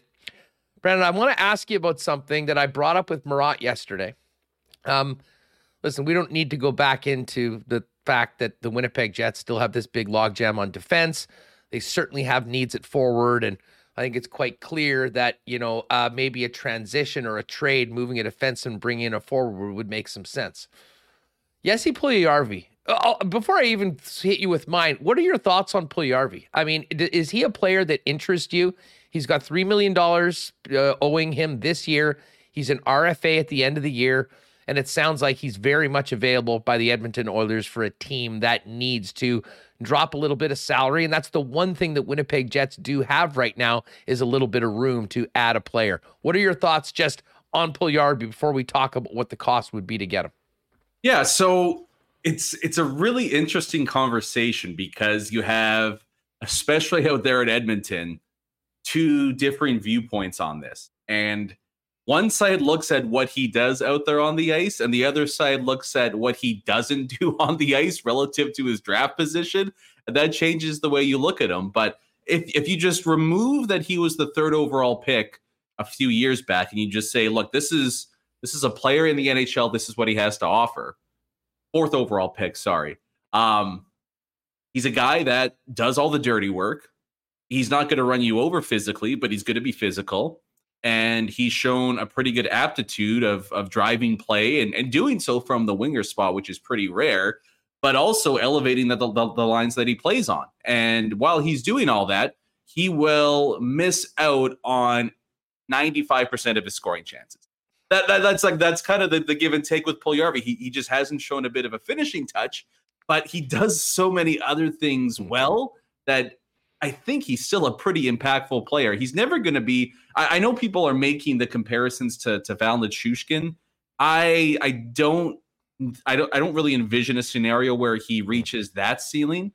But to me, there's no reason he can't be a very good to elite third line winger or a super strong complementary piece on a on a team's second line or even on a first line, like for the Jets, for example. If you have Scheifele, Ehlers, and Puljujarvi or Dubois, Connor, Puljujarvi there, I, I I think he's I think he's a guy that can help a team's top six. I think he's a guy that could take your third line if it's good and turn it into something that's extraordinary. Um, but I don't think he's going to be an 80 to 90 point player anytime soon. Maybe even a 60 point player. But if you're if you're wanting to have a guy on your team that can chip in 40 ish points and and do a lot of the, the the little things right, then then he's going to be a great player for you. And I think I think all of Jets Nation would agree. Hey, 40 points and he plays on your second or third line. Yeah, we need about two to three of those guys. So sign me up for a Puljujarvi. Yeah, I, I, mean, I'm surprised that apparently at the asking price that he's still there in Edmonton. Yeah. Like, I can't believe that there is. I mean, from what we hear about it, the Oilers are willing to take, you know, sort of a non-first rounder, like a mid-round pick. Yeah, in, in return for him. So, listen, I don't think the Jets are basically looking to just throw out draft picks for players right now, but I mean, there's this goes back to a couple things. The Oilers need to trim some salary, and the Winnipeg Jets have a glutted defenseman on the blue line. And I asked this to Marat, and I also asked this to Dustin Nielsen in Edmonton. I'll hit this to you. Puljujarvi to the Winnipeg Jets for Logan Stanley. Uh, 900k going out, three million coming in. Edmonton would get a cap savings of two uh, of 2.1 million. Um, and I would even say, oh, maybe there's a fifth rounder or a later draft pick that would be going with Stanley if that's what it is. Who says no to that in your mind? The Oilers or the Jets? Or does it make sense for both teams? And then maybe your thoughts personally on it. I think it's a home run for the Jets. I I I wonder how highly Chevy values Stanley. That's that's kind of an unknown, but it's pretty high if if you consider that he he decided to keep him over Dylan DeMelo in the expansion draft a few years, and Dylan DeMelo is this team's arguably top ranked defenseman. I do right wonder now. how that. I, I I mean, listen, time does change some things, and the Fair. season that he had last year, along with the predicament and the spot they're in. And the development of Dylan Samberg and Ville Heinola, to me, has maybe changed the situation a little bit for Stanley. I, I'm with you. They've put a lot into this player. They protected him in the expansion draft. He is a guy I think that they have thought very highly of and do believe that can be a regular in the NHL. But I think they believe that as well about the other guys. And at a certain point, there's only so many guys that can play, which is what kind of got me thinking about this sort of a possibility.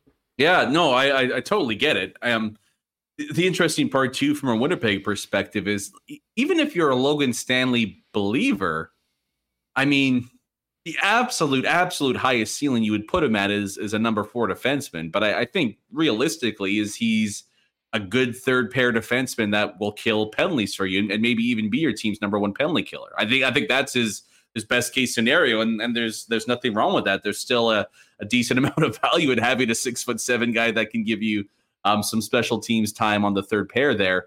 Um, but in all reality, if you're the Winnipeg Jets in this situation, you're trading your your team's seventh, maybe eighth defenseman for a guy that can play immediately inside your top your, your middle six at the very least where wherever you, the, the, the jets want to put him they can they can figure that out um I, I wonder if edmonton would would take the plunge on that um i wonder if they might try to shoot a little bit higher and say well what about a brendan dillon as opposed to a logan stanley because But the thing is, they can't take the salary. I mean, the yeah. reason why I bring up Logan Stanley is that he's making 900 grand this year. Listen, if they're willing to trade him for a second or a third round pick, I mean, they're basically the, the reason why. And I know BA is saying, well, Stanley's not, uh, you know, established enough. Well, you know what else isn't established enough? A third round pick. I mean, their number one priority in this is apparently moving him and getting the cap space. And this goes back to the conversation we've had about the Winnipeg Jets. The one thing that they've got right now in their favor is the ability to take on a little bit of salary. And I've thought for a long time that this would end with one of the defensemen being traded for a forward coming back. Originally, through most of the summer, it was name your guy of the five veterans that's making a little bit more. And the player coming back would be if you're trading a $4 million defenseman, maybe you're bringing a guy back at five and a half or six. And again, that's to the advantage of the other team that's getting that cap savings, and the Jets maybe get a player that fits more right now. But if that's not happening and they can't move those guys, and you've got these three younger defensemen that all need to play, um, you know, the more I think about it, you know, there's no long term commitments on either player. They'll both be RFAs at the end of the year. Um, you know, there again, again, I have no idea how Im- interested the Jets are in Puljujarvi. If they do think that he would be a nice fit, if they do think that they would make him a better team, there's a lot of evidence that would say that that is the case. And you know, considering you can't play eight defensemen at once, someone's going to be the odd person out. And if they think that that uh, Dylan Samberg and if they think that Ville Heinola are ready to go and they've got the other pieces that can play that Logan Stanley role, the more I think about it, that's a conversation that I think would sort of be a win-win for both teams, considering their their current predicaments. Yeah, I, I, guess like when you mention it, the only hesitation I have is like it, it, seems too good to be true from the Winnipeg side of things. Like it's it's a I I really can envision a scenario, even if Chevy is super high on Stanley, where you, you wouldn't accept that trade because I mean you're still getting a it, checks off all the boxes too. Like sure you're getting a middle six player, young. I mean, size is kind of a semi big thing with the Winnipeg Jets, especially up front. They've made it well known they want to get you know bigger and, and physical and more difficult to play against. Uh, he's he's got speed. He's cheap relatively and, and under team control as well. And he's from Finland, so he's he's used to the Winnipeg Winters, right? Like it, it just it seems too good to be true. So there, there's just a part of me that's like, ah, I just I don't know if Edmonton would would take the bait there. Um, if I was the Oilers GM in that situation and that was offered to me, I would I'd turn that one down pretty quick, to be honest. But what would you rather have, Logan Stanley or a late second rounder or a third round well, draft pick? What I, yeah, what I was gonna get to is like, you know, I, I would say no, but if if the Edmonton Oilers are basically willing to throw Puljujarvi on the scrap heap, then hey, I'll I'll take a I'll take a former first round pick defenseman if I'm willing to give this guy away for nothing. So I, I don't know. It, it seems too good to be true. If if that happens and that plays out, all the credit in the world to Chevy for for pulling one out of his out of his behind this this close to the the regular season getting underway. Um, I just I, I, I don't know. I, I I I just I feel like league wide value Puljujarvi should hold more than Logan Stanley, but with the way the Oilers have been just so oddly anti Puljujarvi, especially at the tail end of the year in the playoffs. Maybe maybe the Jets could pull off a bit of a gem here and, and make that happen. Well, and, and, listen, this goes back to um, Ryan Rishaug's report earlier this year that Jesse Puljujarvi, or earlier this week, I should say, not this year, this week, as training camp's coming back. I mean, they're still in their cap predicament. They've got to make something happen.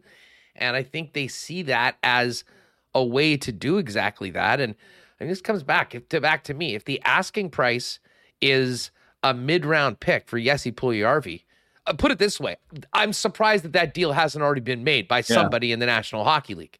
Um, so so maybe what we're getting is not entirely based in reality.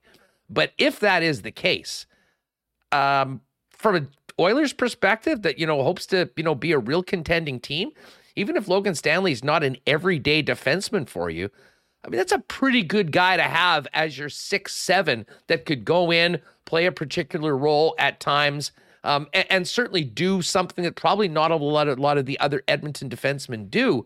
Like I put this to Dustin Nielsen off air before we did the lock shop. We were going to have him on, but he's flying this afternoon, and I hit him with the same that's the same topic, and I said, listen, you know, you guys are if the, what we're hearing is right, and they're looking for a mid round pick for Puljujarvi wouldn't this make more sense? Yeah. And he said, jump at that in, in a second. I mean, again, you $2.1 million of cap savings and a versatile a player that, again, what if he, there's a lot of people that believe Logan Stanley still has a pretty high upside. If you can achieve that and you were willing to trade this guy that was a fourth overall pick for a third or second rounder.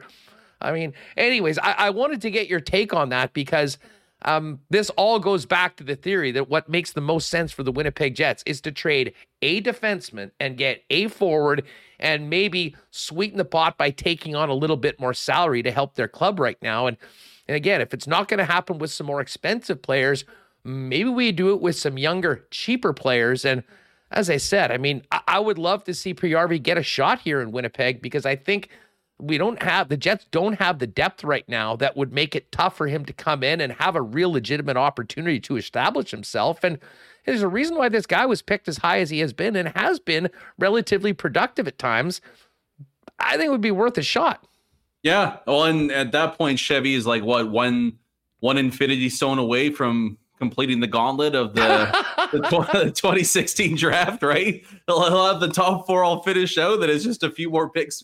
Maybe sign Olli Juolevi to a to a PTO or something. So, I yeah, I, I really I see no downside to that trade, and it only again, even if you're a Logan Stanley fan, he's likely to start the season as a seventh defenseman if you can get a middle six forward for your seventh defenseman, I do that trade all day in a heartbeat. It, it doesn't moving Logan Stanley out doesn't make the Jets worse, but then bringing in somebody like a Puljujarvi who can give you 30, 40 points, it's it's a it's a massive, massive win if it's there for them. Yeah, no, I agree with you on that. Again, uh, you know, I know we've been talking about this sort of concept of a deal for the last couple days, but if you missed that, you want to get in uh, on the comments uh, in the YouTube chat, hit us up uh, with your thoughts on it.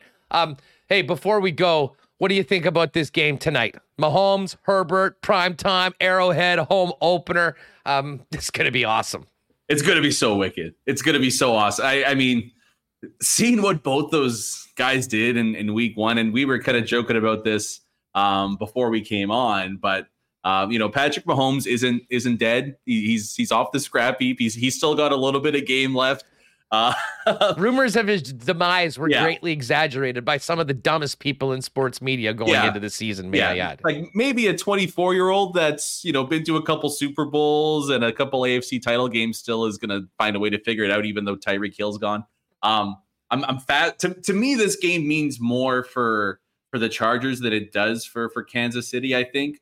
Um, I really have no concerns about Kansas City as a team going going far or you know, winning 11 or 12 games or anything like that. But like for the Chargers, this is the year. And Herbert's shown that he's more than capable of carrying the load. It's not even necessarily him, but it's going to be can the defense find a way to, to slow down Patrick Mahomes and, and can the offense get it going without Keenan Allen? That's a brutal, brutal loss. I mean, arguably the worst the worst thing that could happen to their offense heading into this game because of everything that he does for for Herbert right in the middle of the field there. Um, I'm, I'm a little surprised the line is is where it is. I think it was four and a half the last time I saw. It's four um, right now. Four right now. That's a tough one. I, I don't even think I'm going to uh, tangle with that one. I just, I love both teams. I love both quarterbacks. I just like give me 38 35 coming down to the last 10 seconds. That's all I'm looking for. Yeah, take the over, folks. I was saying to Dusty on the lock shop, how high would this number have to get to consider taking the under on this game? It 75. starts with the six, I'll tell you, 85. uh, love it, Brandon. Uh, have fill people in on uh, what's coming up with camp right around the corner over at Skates and Plates. Yeah, so Skates and Plates, new episode coming out tomorrow, and then again uh, on Tuesday. And yeah, I mean, training camps right around the corner here. So we'll, we'll talk about that. I mean, next Friday's episode is going to be all about what went on behind the mic there. Um, and then we'll also do one of my favorite um, episodes before the season starts, the bold prediction episode, where I mean, we might get one or two of them right out of 32, but it's a ton of fun see what happens. Maybe we, we, we pick something crazy to happen. Last year, I thought Neil Pionk would be an all star for the Winnipeg Jets. Just a little bit off on that one, but we'll have some fun with that coming up here. Hey, you're one year off, baby. One year off. There we go. Bonus for Coach of the Year. How about that? That that that could work. Yeah, throw I, that last... throw that in for my uh, my uh, thing. That's my optimistic hope for a bold take because you know if he wins the Coach of the Year, there's been a big turnaround here in the peg. I'll look forward to it and can't wait to chat with you next week with the fellows on the ice. Beauty. Have a great weekend, man. You got it. There's Brandon Rewucki. Uh, follow and uh, skates and plates and download wherever you get your podcast. All right, we're gonna go uh, from one to the other. I'm gonna. Ha- I should have worn a hat today because our two favorite guests with the best hair are going back to back. And Rewucki was going one way today. Moe's going the other way. Moe Khan coming up right away. Before we do that, though, I have to thank Nick and Nikki DQ for their great support of Winnipeg Sports Talk. It was great to have Nick on on Tuesday with his full rundown of Burger Week here in Manitoba. They've got some amazing burgers at DQ. The Stack Burgers right now, the most underrated burger in the fast food game. And maybe it's because the Blizzards get all the headlines, but there's a good reason for that as well. Pop down and get your fill on at the Nick and Nikki DQ at one of four locations the DQ in Niverville, DQ Northgate, DQ Polo Park, and DQ St. Anne's.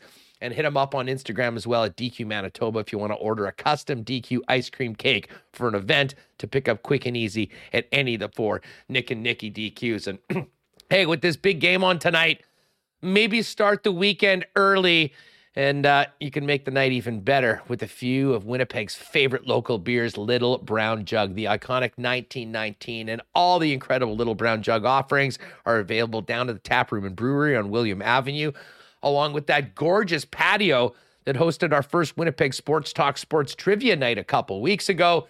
And if you're not making it downtown, you can pick up the great taste of Little Brown Jug at your local beer store or order online at littlebrownjug.ca for home delivery. And of course, tough night at Assiniboia Downs last night. we were not able to cash any tickets because the card was canceled due to a lighting malfunction. See what that means for the rest of the season. There's still four or five days left of live racing Monday, Tuesday, Wednesday. 885 3330 to make a reservation in the terrace dining room. And Remo and I will be back making picks on Monday, asdowns.com. And of course, you can bet on the tra- uh, track here in Winnipeg, tracks around the world at hpibet.com. All right. As I mentioned, from one great lid to another, the always well dressed supporting our Canadian soccer team heading to the World Cup, Moe Khan of TSN 690 in Montreal joins us now. Moe, man, what's up? It's great to have you back in the program. it's been a minute. It has been, you know, Andrew. I actually had bronchitis back in early August, so I was on the DL for a while of conversing. So I'm better now. I do have some hiccups of coughing here and there. I pray to the coughing gods that won't happen now during this epic segment that we'll have coming up right now. Yeah, you know it. Um, listen, I want to talk some CFL with you as well, some soccer, but I mean, I just hit it with Brandon. I'm having a hard time thinking and concentrating about anything else. Thoughts on this tilt tonight to get week two going in the NFL with the Chiefs and Chargers? Well, I feel bad for the American viewers because a lot of people don't have Amazon Prime, right? So a lot of people are going to miss this epic fight with LA and, K- and KC. And, and I think the key in this game, and coming into the year, I still believe KC was the team to beat in the AFC, them and Buffalo. And now for LA, they this is the defense that they built up to beat Patrick Mahomes. You're bringing J.C. Jackson, Khalil Mack, who had a monster game on Sunday against the Raiders, uh, Sebastian Joseph-Day to Shore up the running game or the run defense that is. This is now their chance to prove a point that they can lock down Patrick Mahomes on this critical matchup. Because if they don't. Those questions are going to pop up about LA. Are they the team that is a bunch of pretenders? Uh, what happens with Brett, with with Coach Staley and, and his job? Because people question him at the end of the year for what he couldn't do against the Raiders in Week 18, and should they bring in Sean Payton at some point? So I just think this is a big statement game for the Chargers. And whereas for KC, look, Andrew, you're a big fan of the Chiefs. They know what they have to do, win and continue on here. And they got that chip on their shoulder, given that they blew that 18 point lead last year to the Bengals and want to prove a point that they're still a team to beat in the AFC. Yeah, well, I I, I joked that it was going to be a, a scorched earth revenge tour for uh, Mahomes this year. will be. certainly looked that way in the game number one. And for anybody with MVP futures, this game could be everything when it comes to that. One of these two guys is going to come out of this game at 2 and 0 having a big head-to-head win against one of the other favorites, and that could definitely shape much of the narrative we'll be hearing for the next little while until one of them has a bad game. But pretty much an incredible quarterbacking matchup that we'll uh, that we will see tonight. Um, uh, just quickly before we move on from the National Football League, um, you know, it was just week one, just the start of the season. And yet the Cowboys season seems to almost be over before it started. I mean, putting up three at home, Mike McCarthy sitting there going, What's going on? And then losing Dak Prescott for what could be six to eight weeks, although Jerry Jones does not want to admit that and is not putting him on IR. I mean, what do you make of the mess in Dallas after only 60 minutes of football? It's an unending, unending river of diarrhea for the Cowboys. That's what they are right now. and and now moving towards week two with what they have, and the schedule is supposed to get easier with the Giants and Commanders on, on deck. Then they got, I think they got the, the Rams coming up in week five, week six, whatever it is. They have to figure out what they got to do with this quarterback position because if they believe Cooper Rush is the guy, you stick with them. But if you don't think he's the guy, you have to go out and get yourself a quarterback that's going to keep the seat warm for Dak Prescott when he comes back. But that's there's some bigger issues than than Dak. That O line has not played well. They've been banged up. We know about the fact that Tyron Smith is out for pretty much the year, putting a rookie at left tackle. Uh, they don't have the same dominant front five as they once did. And I think now moving towards the rest of the season, if they can't get that running game essentially established in football games with Pollard and Zeke Elliott, this could be one of those situations where the Cowboys might end up being what they were two years ago and be probably six and eleven, whatever seven and whatever ten team that might be for them this season. So a lot more questions, I think, for the O line. And also, I want to see this defense play well because they did not do that against the Bucks on Sunday Night Football, where they got bludgeoned by that running game for the Tampa offense uh, with Tom Brady and, of course, Leonard Fournette. Hey, I want to ask you about a Monday night matchup between two 1 0 teams. Um, the Eagles, you know, look good, although Detroit stormed back for uh, the big backdoor cover in the fourth quarter in the first game.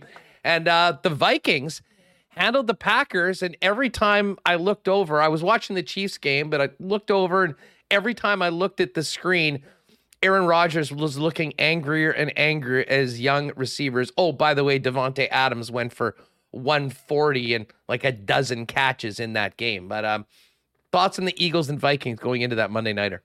Uh, a fascinating battle because you look at Jalen Hurts and what he has for firepower to work with, and you look at Kirk Cousins, what he has to work with.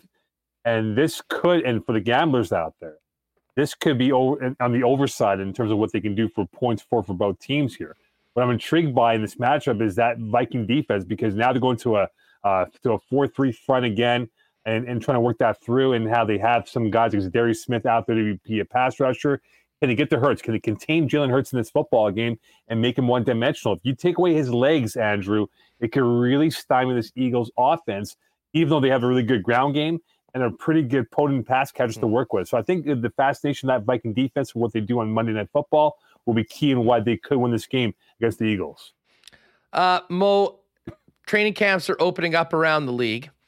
It's been a very interesting offseason for the Montreal Canadiens. I mean, uh, it's been quiet here in Winnipeg. We were just talking about some of the young players and the first rounders that are going out to Penticton to, um, you know, cut their teeth before going into main camp next week.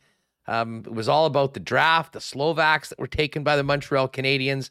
What the what's the buzz around a team that was in the Cup final one year, was the worst team in the league the next year, where are they going into this season, and what are the expectations around Montreal?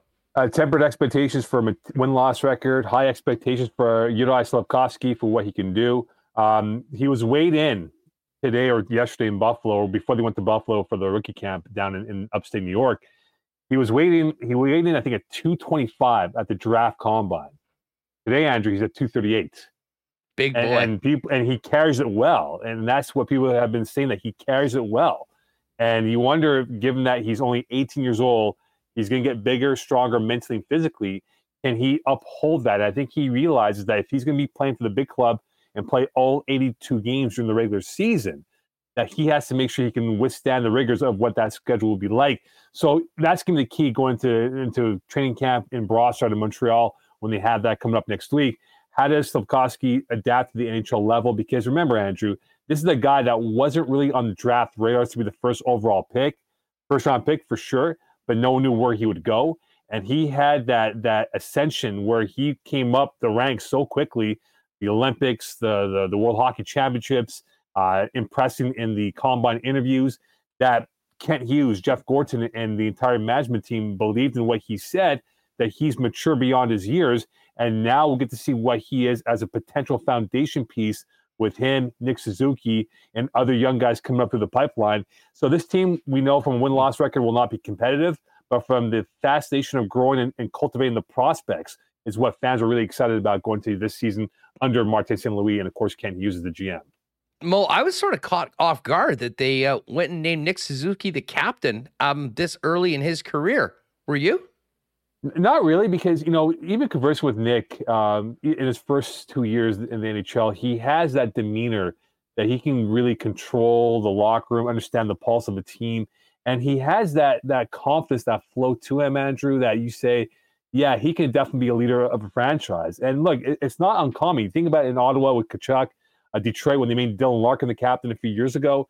That you, you want to kind of want to see where that player is going to be in the reaction of being in the firestorm of being the face of the franchise. And they believe that Suzuki, given he got the new contract from the team, uh, could be the face of the franchise. And, and, now moving forward, the biggest question, of course, because in Quebec, it's the elections coming up in a few weeks. The political farsome came about. Can he speak French? Well, he's learning. And I think in this province, if he tries and gives an effort of conversing in French, they'll appreciate that from Nick Suzuki. And I think most importantly, though, they want to appreciate what he can do on the ice if he can be that foundation piece with Slafkovsky moving forward. How big of a deal is that in Montreal? Like, what percentage of the fans care if Nick Suzuki is completely fluent in French? Well, I don't want to get into too much of the language arts debate because it's such a it's such a deep rooted uh, topic True. in this province for many eons, right? But th- there is that pride, again, from the francophone community. There's that pride of having someone be from here, and be the face of the franchise. But if you're coming in here, again, as I said, you don't have to be fluent, but as long as you embrace the culture, you can say a few words in French. They'll appreciate the effort. I just think it's more of the old school hardliners that we have from the political uh, spectrum of Quebec that are kind of saying, well, no, he's got to learn French and, and be the face of the franchise. If that's the case, he's got to speak this language to perfection. But in reality, those guys aren't sports guys. They're just politicians trying to, you know, uh, rev up the votes in their favor going towards October 3rd in Quebec. So I just think from his perspective, as long as he understands the culture and can say a few words in French, they'll appreciate that moving towards however long he's in Montreal for the next 10 years. Moe Khan's with us from uh, 690 in Montreal. Moe, you're wearing a uh, Canada what is it? A Q zip today for our for our Canadian men's national it's, it's team. A little, chilly in Montreal, Andrew. I don't know what's like in Winnipeg today, but uh, this would be perfect weather for golfing in the uh, in the UK area if you're going to the Open out there. Football weather. Uh, you did have some uniform breaking news. I know Remis always likes this. Is is Canada the only team in the World Cup that's not getting new jerseys for this event? So I was told back in the spring from someone, from a few people in the business, uh, that they weren't expected to have a kit come out for November, and the reason there's a whole backstory to the to this, but I couldn't confirm it totally. But essentially, because the World Cup is being done in November and not the traditional summer months of June and July, um, that kind of stagnated the whole process of, of production for certain companies or certain countries out there. And unfortunately for Canada, uh, they fell into that bracket where they were kind of caught in the middle of, well, do we do it? Do we not do it? And so they made a decision, I believe, back in late of last year to stick with their current look moving forward. And that's what they're going to have for the World Cup this year. But they'll have a new kit, I believe, in 2023 that will be there for two years. And they'll do, they'll do a two year rotation and keep that rolling towards 2026. Well, the countdown to Qatar is on It's been pretty quiet around the uh, the team. What uh, I know you're on the pulse of uh, our men's national team as uh, much as anyone. We're getting into September right now. World Cup yeah. late November, is such a weird time. But uh, what's the latest on uh, John Herdman and the squad? Well, they're, gonna have some friendlies coming up. that's gonna be key for them because that will be the last a couple of games that Herdman will have to assess what he has available to the roster allocation of what they'll do for the final roster in early November when they finalize that team. So this is the last chance to see these guys up close. And the key now, Andrew, moving towards World Cup in, in mid-November, is that you pray to the soccer gods no one suffers any serious injuries because that really puts a wrench in the whole process because guys might be out for the next four or five weeks that might be available but may not be too healthy enough to go to Qatar. So that's going to be key for all the countries going to Qatar is the health of their players. And for John Herdman, given that again, the, the pool of talent starting to grow from a from a from a prospect perspective here. But from the ready-made guys, he's got to hope his top hitters are not going to get banged up before World Cup hits in mid-November. Yeah, no doubt about it. Uh, Moe with us. Uh, Moe, before we go, and I always love our visits because we can just go around the horn. Uh, we haven't even talked about Roger Federer, although we did that with John Horn a little while. A huge loss for the world of sports. But I cannot have you on without talking about a little CFL football. See the number the bomb. See the number the Bombers did on uh, their arch rivals, the Riders, last week in the Banjo Bowl. Twelve and one. Alouettes were the one team that beat them in uh, ridiculous circumstances, yeah. shall we say. Can anyone stop the Winnipeg Blue Bombers? Um, I, I, let's go through a little history. If you remember in '97, the Edmonton uh, football team, the you know the old name that they had, the Elks now, if you remember, they were running through the West Division and they were supposed to host the Grey Cup in the backyard against the Argonauts, and they got upset by the Saskatchewan Roughriders. We've seen it before, right? Where you go mm-hmm. six and two, whatever it is, and lose in the West or East final. I, I think the Bombers do have some issues, though. I, the, the starts they have to football games, they're sort of like a boxer where they're not looking for the knockout punch. And they kind of let teams hang around a little bit here and they play the rope a dope. And if you notice in the second half, they blow away teams and knock them out. I want to see them have better starts than before because that West Division is a lot tougher than being a crossover team going through the East if you want to get to the Grey Cup in, in late November, Andrew. But I do like the Bombers' chances because, again, BC with no quarterback, Calgary with what they have with Maier, is he going to be the guy for them if Bo Levi's not, you know, the guy for them? I, I think those teams have issues. But if you are a betting man right now, I definitely put money on the Bombers. Maybe not the best of the past two Grey Cup winning teams here, but definitely a team, a team that can go very far in the, in the playoffs and maybe win another Grey Cup for the third year in a row. Yeah, I mean, to me, uh, uh, listen, I mean, I think the Bombers are clearly the best team in the league, and they've shown that, beating everybody, and they're 12 and Absolutely. 1 right now it, it does. I, I, there is an element of nervousness knowing that in all likelihood it'll be Calgary coming in here, and man, it's tough to beat the same team four times in a season. The Bombers are already three and zero oh against Calgary, and Calgary has been close in these games and will get one more shot. But then when you look at what the Bombers have done over the last three years, was just simply winning consistently and beating everybody pretty hard to go against them. Before we go, though, yeah. Alouettes cast off Vernon Adams Jr. back in BC. Um, can he salvage the season for the Lions? And, and, and I mean, they're going to get a chance to go up against Calgary. I think Calgary's obviously, I, I think Calgary is a seven point favorite for a reason this week. But come playoff time, I mean, how good can Vernon Adams be in that BC offense? And with Vernon Adams, can they be? Can they challenge Calgary for a shot at the at the champs in the West Final?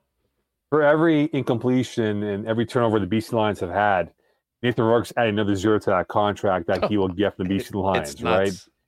But but for Vernon Adams Jr., watching him play, and again, he had a very small prep week to to face the Alouettes with Pipkin, who's not a quarterback. I think that's a starting caliber for the CFL. For Vernon Adams Jr., the question for Rick Campbell is can he play to his strengths, which is allow him to improvise in the pocket, buy himself time, and create plays on on, on the run if you put him in a structure where you, you're going to ask him to throw 50 plus times, that's not his game. So they need to get a strong running game from the from the BC Lions uh, ground attack. But I think the Lions have probably one of the best receiving cores in the league, and all VA's got to do is just put it there and let the Cottoys and let the Burnhams of the world and the Lucky Whiteheads of the world catch that football and create the yak for them to get first downs and more. So keep it simple for VA. I think he'll make this team competitive, but man, this CFL lost Nathan Rourke I lost out to watch him in person last week for TSN doing stats for, for the broadcast. And if he was there, Andrew, I think the Nathan Rourke uh, mania would have been a lot more different for the Lions. Maybe we're talking about them competing with the Bombers for the one spot, then then then try and compete with BC or Calgary now for the number two spot in the playoff race. No doubt about it. Uh, Moe, great stuff. What's keeping you busy right now? I know you were doing a ton of play play by play throughout the last couple of months. Uh, just uh, does the list keep growing as we get into the busy uh, fall and winter? Yeah, I'll, I'll tease your listeners and, and viewers, but uh, there will be an announcement coming up in the next a week or so, 10 days. I can't say what it is yet. Maybe I'll text you afterwards, but uh, I will announce in the next 10 days some uh, new projects on the horizon, which I'm looking forward to. And uh, a lot of play by play right now for the university and stage up ranks as well. Uh, CEBL, look, they're expanding. They went to Vancouver officially as a rebrand. Calgary got a team. I think we Winnipeg need a team. Be- I think Winnipeg is on the docket. I don't know when, Andrew, but I think in the next two years we'll see a team in Winnipeg. That natural uh, geo rivalry with Saskatchewan will be fun to watch if and when Winnipeg gets a team in the CEBL in the next couple years, I think. Oh man, I think back to the old days of the, the, Winnipeg Thunder, first of all, and the way they were supported. And the sports market is very different right now. Uh, but basketball has exploded. There is so much participation uh, in the city right now at a grassroots level. And obviously, I think the popularity of basketball overall in Canada is light years ahead of where it was in the late 90s and early 2000s. So makes a lot of sense. The biggest thing right now is, you know, between the Jets and the Moose and the Ice and, uh, you know, there's just a building availability where this thing could happen. But I would love to see it, and we'll certainly be behind it if it does happen some point soon. Moe, great stuff as always. You be well, my friend. It was great to have you back on the program, and uh, let's do this again soon. Absolutely. Hopefully, my bronchitis is now over and I can converse properly without coughing in between sentences moving forward. Looking good, sounding good, my friend, as always. Thanks, my dude. Thanks, my man. There it is at MoCon19. That's our good friend Moe Khan in Montreal. And you can follow him, as I said, Mocon19, and uh, check out his work as well along over at TSN 690. Yes, I like Jay Miller. Bring back the Thunder. Man, I had so much fun at those games back in the day. JJ Eubanks, Joey Vickery. Uh, those are some good times. And I can tell you straight up, there is a basketball community here that I think would be all over competing against teams across Canada in the CEBL. And hopefully that is to come. Doesn't sound like it's this upcoming season, but certainly in a year or two, it would be great uh, to be part of that. All right, let's get Remis back in here. We had to leave some time because this is going to seem like a bit of a throwback to the warm up because we've got some hilarious stories to get to before the end of the show. Uh, I do, though, want to give first off, this is not funny, but this is a great award to a great guy that does an incredible job. And that is Steve Schuster, the play by play voice of the Winnipeg Goldeyes. Filled the massive shoes of Paul Edmonds and has been doing it ever since. And Steve Schuster was named the Broadcaster of the Year uh, today through the American Association. Um, you know, he is, uh, it, it- listen, he- Steve does is a real student of the game, adds an incredible level of uh, analysis as well. And there's something to be said, Remis. I'm sure you can agree about guys, and Paul would be the first one to tell you sitting in that booth by yourself for 100 games over the season, telling stories and taking people through the action via radio is a special talent, especially for the guys who do it in a one man booth. Oh yeah, that is uh, that is tough job there. The travel of the road. Um, I do enjoy Steve's work on Twitter as well. So congratulations to Steve. And uh, you were wondering, you know, when Paul left, like how could you get someone to fill those shoes? And he's done a, a really awesome job. So huge congrats to Steve Schuster, named Broadcaster of the Year. All right, listen, before we get to this uh, chess controversy, as it were, as well as uh, an incredible, spectacular social media fail from last night that got all, Blue Jays fans everywhere all riled up. Let's get to the cool bet lines for tonight. Um, Dustin Nielsen will be firing out his uh, daily pick from the lock shop very soon. You can get that on my social media feed as well as today's lock shop. We did about 20 minutes focusing in on this game with our legs. We're going head to head. I'm obviously on the Chiefs. He's on the Chargers on the spread right now, which is, I believe, still four points. Uh, yeah, plus four, minus four, and minus 104 on either side. To be honest, I don't mind getting a half point here and getting the minus three and a half at minus 120. And I'll say the same thing about the total right now. Over under on this game is 54. And I did joke that it would have to be 65 to even consider taking the under. Brandon went with 85. Um, but that hook, that, that that half point between 53 and a half and 54 is significant. Um, so I think when I was making my wagers in the lock shop earlier, I went with the minus 114 for over 53 and a half. Um, there's all sorts of props, and we talked about many of them on the lock shop. One that I particularly like, go figure, Patrick Mahomes over two and a half touchdowns. I'll probably be making that wager every game all season long, uh, but it's plus money on that, plus 108 for over two and a half touchdowns. But if you go to the cool bet specials for you cool betters out there, I basically last night was putting together a bet builder. Talked to uh, my guys Pat and Jake, and we've got a uh, hustler made exclusive for tonight's game at a pretty juicy number, just about 10 to 1 plus 975. Here's how it lays out. Over 30, over 53 and a half. That was that number. We're getting the extra half point. So over 53 and a half. And Chiefs win. They don't have to cover the number, just a Chiefs win. Um, I think there's going to be fireworks in this game. I think both quarterbacks are going to have big nights. I've got Patrick Mahomes at three or more touchdowns. That was the prop at plus 108 I was mentioning. And Justin Herbert to throw two or more touchdowns in the game. And we've also added in two receivers. Mike Williams over 59 and a half. No Keenan Allen. I think he gets targeted all night long. I think this one maybe is as sure of going over as anything in this or frankly on the board tonight. And I do like MVS, Marquez Valdes-Scantling.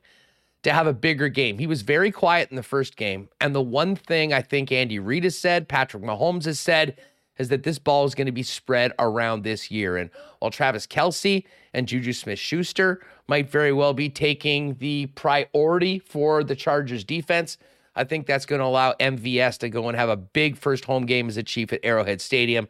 So we've got him in at over 39 and a half yards. So to recap, Chiefs to win over 53 and a half, three or more passing touchdowns for Mahomes, two or more for Herbert, and then over 59 and a half on Mike Williams and MVS over 39. That is now up to 975 and uh, so you see it hustlers exclusive there in the cool bet exclusives if you've never played a cool bet before use the promo code wst on your first deposit. Get a 100% bonus up to 200 bucks on your deposit at coolbet.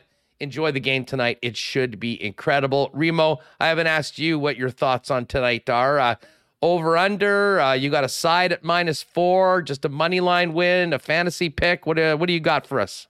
Yeah, it seems like um, jo- well, Keenan Allen is out. I see a lot of people mentioning that chat, but I, I think Josh Palmer going to be the beneficiary of uh, of him being out. So I don't know if you want to throw down.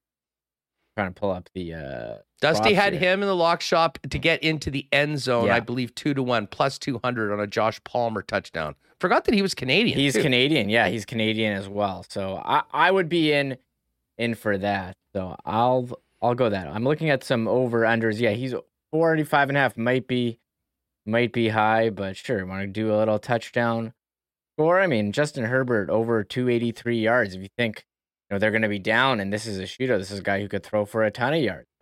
I think they're both they're both going to have to. I mean, think about these games. I think you're going to see them go for on fourth down quite a bit. I think both coaches are going to be uber aggressive, and I think that's why we're in for a real treat tonight on Thursday Night Football. And yes, Canadian fans, the game is on TSN, Amazon Prime. I, I wonder if, like, I have Amazon Prime. Could I also watch it on Amazon Prime, Remis, or uh, is it not available in Canada because TSN has the rights? I don't know, actually. I didn't really think about that. Once I heard it was on TSN, I was great. Like I'm Prime as as well. Um, do they have st- have it on there? I don't I don't know. Are we getting the the Al Michaels broadcast just like on on um TSN? I think that's what it's gonna be. Yeah, I, well, no, I, I, it will be. It will be that, and uh, well, we'll report tomorrow and let you well, know because we both have it. Um, and the, it's funny. The only, you know, me, I don't watch movies really ever, and almost no shows outside of sports and news and that sort of thing. The one service that I do have is Amazon, because when we started this, you sold me on how good Amazon Prime was. The best. So I, I do watch the odd thing on uh, on Amazon Prime and like the music as well. It's a pretty cool, a pretty cool service. And that was before they had the Chiefs and Chargers on Thursday night football. So enjoy the game tonight. Uh, but let's get to it. Um, you know, we'll save the, the chess story for a minute because let, us talk about the, the self own, the ratio, and the cancellation because we haven't talked Blue Jays. Um, Big win for the Jays last night, having a great, great series against the Tampa Bay Rays. And after last night's win, the Jays find themselves in second place in the AL.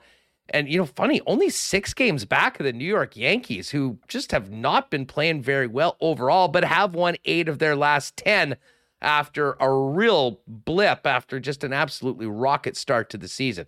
So the Jays up a game and a half on the Rays and five and a half games on the Baltimore Orioles. But um, Remo, the big story last night was a uh, tweet, and I didn't want to bring this up with Mo because I think he may have actually worked with uh, with Matthew Words at 690 in the past and has done some work with him, so I didn't want to put him in a bad situation.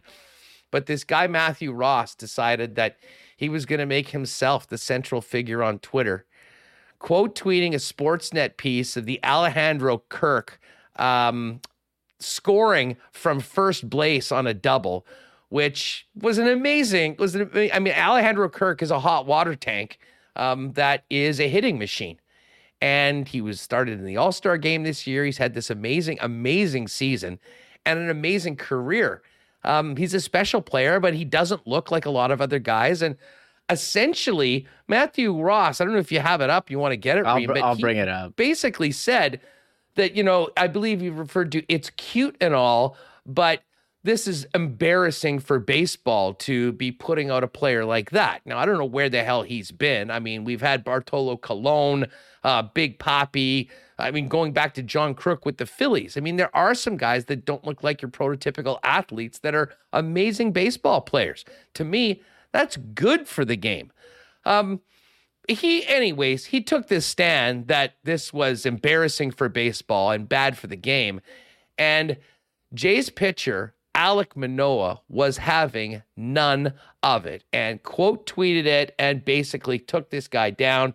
Said, you know what, you know, if you're uh, you're telling the kids that are eight and ten years old that they should go, here it is. What's actually embarrassing for the sport is people that go by the name of Matthew, which was a dig. Obviously, he wasn't happy, and have never played a day in the big leagues, thinking they control the narrative and stereotype. Go and tell that eight year old kid who's 10 pounds overweight that he should quit now. Um, and then continued on uh, to say what a hell of a player Manoah is. And, and then Ross actually doubled down on his take that it was embarrassing for the sport. Um, and Manoah said, step aside and let the flip from the keyboard and let Kirk inspire those kids to continue to chase those dreams and chase greatness. And in some of his infinite wisdom, this Matthew dude decided to say that you know Manoah was somehow you know m- you know misinforming people and twisting his words of what he said. Um, I have never seen a worse ratio in the history of Twitter, Remis. There was a couple of tweets by him that had over 200 comments and literally zero likes. Uh, there's nothing that brought the Jays fan base together even more than the game than this little Twitter spat. But what was interesting was that the guy that seemed to be trying to, you know, kind of make himself the story with this hot take by the end of the night had deleted his Twitter, his Instagram, his Facebook.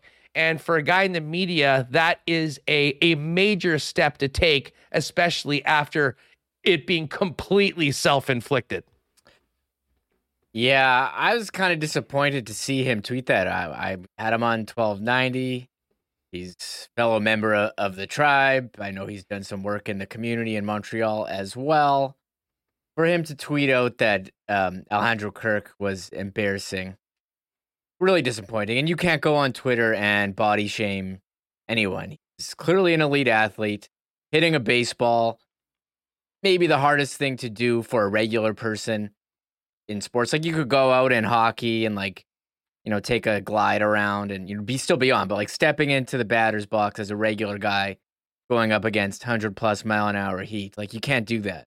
Regular, that's that's nearly impossible. So, um, rightfully so, got ratioed, and Alek. I mean, Alek Manoah saw it, and he wasn't having that, and threw down, and everyone went after him. I was kind of disappointed that he deleted his account. I mean, own up, say you made a mistake. Yeah, I think deleting it. I think deleting it makes you look worse. So well, and, and, there was a way out afterwards. I mean, he could have, especially after getting burned by Manoah, he could said, you know, he could have taken it back. He could have apologized, said that it came out the wrong way. No, doubled down on it and made himself the victim. And that just got people even more fired up. And it was going to end badly. You knew it the first time you saw that tweet was that he was walking into a hornet's nest and unwillingly put himself as the as the target of everyone. And we always say, Remo, every day, just wake up, try not to be the main character on Twitter. And unfortunately, Matthew Ross made himself the main character on Twitter and ended up, ironically, somewhat canceling himself from social media. And I'm sort of with you. I do feel for the guy because um, it's obviously really impacted him and, you know, going forward to, you know, raise everything that he has internet wise is uh, is a pretty pretty big move for a guy that I believe is still working somewhat in the media. Yeah, um, I'm not sure. I don't know if he's doing like full time sports now, but I mean he's on Twitter and look, you're gonna put stuff out there. You got to be prepared and.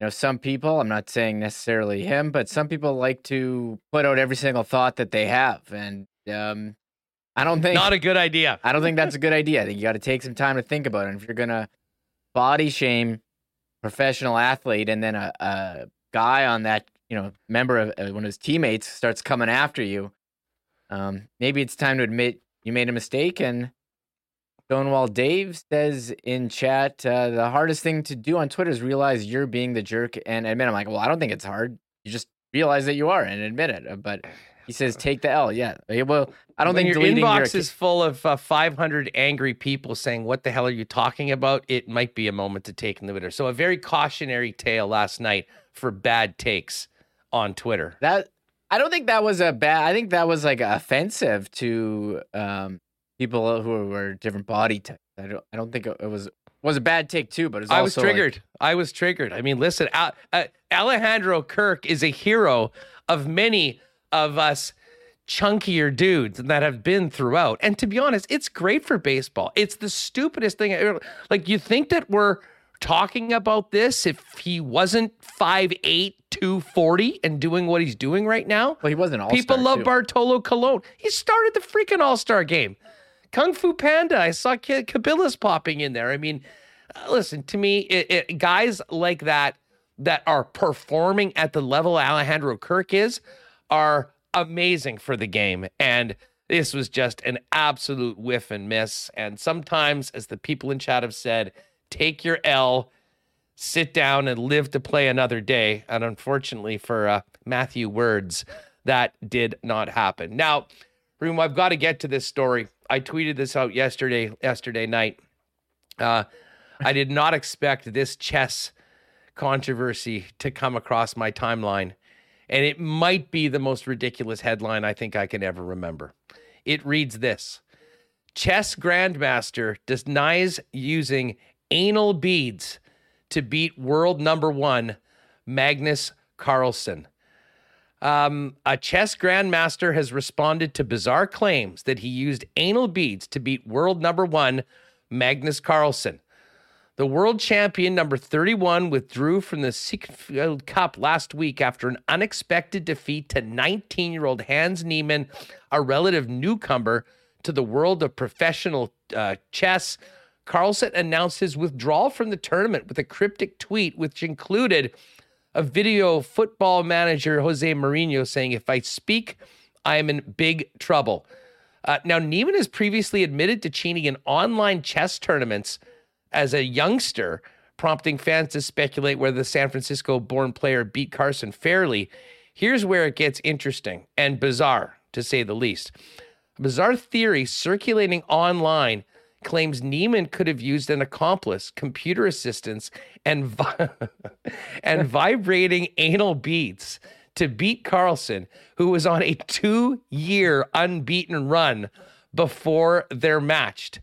Uh, and then fans on Twitter said things like, currently obsessed with the notion that Hans Niemann has been cheating at the Schninkfield Ch- chess tournament using wireless anal beads that vibrate him the correct moves. Um, Elon Musk also dived into it and had some takes before deleting those tweets on it. Um, listen, I'll be honest, I don't know much about the world of professional chess. Oh, I thought you were going to say anal beads. That you you do know about that? that, that- uh, not really, and uh, I'm I'm not like I don't know what would have to like the amount of scientific ingenuity to put electric uh, electric vibrators in some sort of rigged up anal beads for an event like this. I think there'd be a lot into it, but then when you put a wild conspiracy theory out that happens after a shocking event like the world number one undefeated in two years losing to a relative unknown um, it gets a lot of run. And let me just say that people were enjoying that last night and having a lot of fun with it on social media.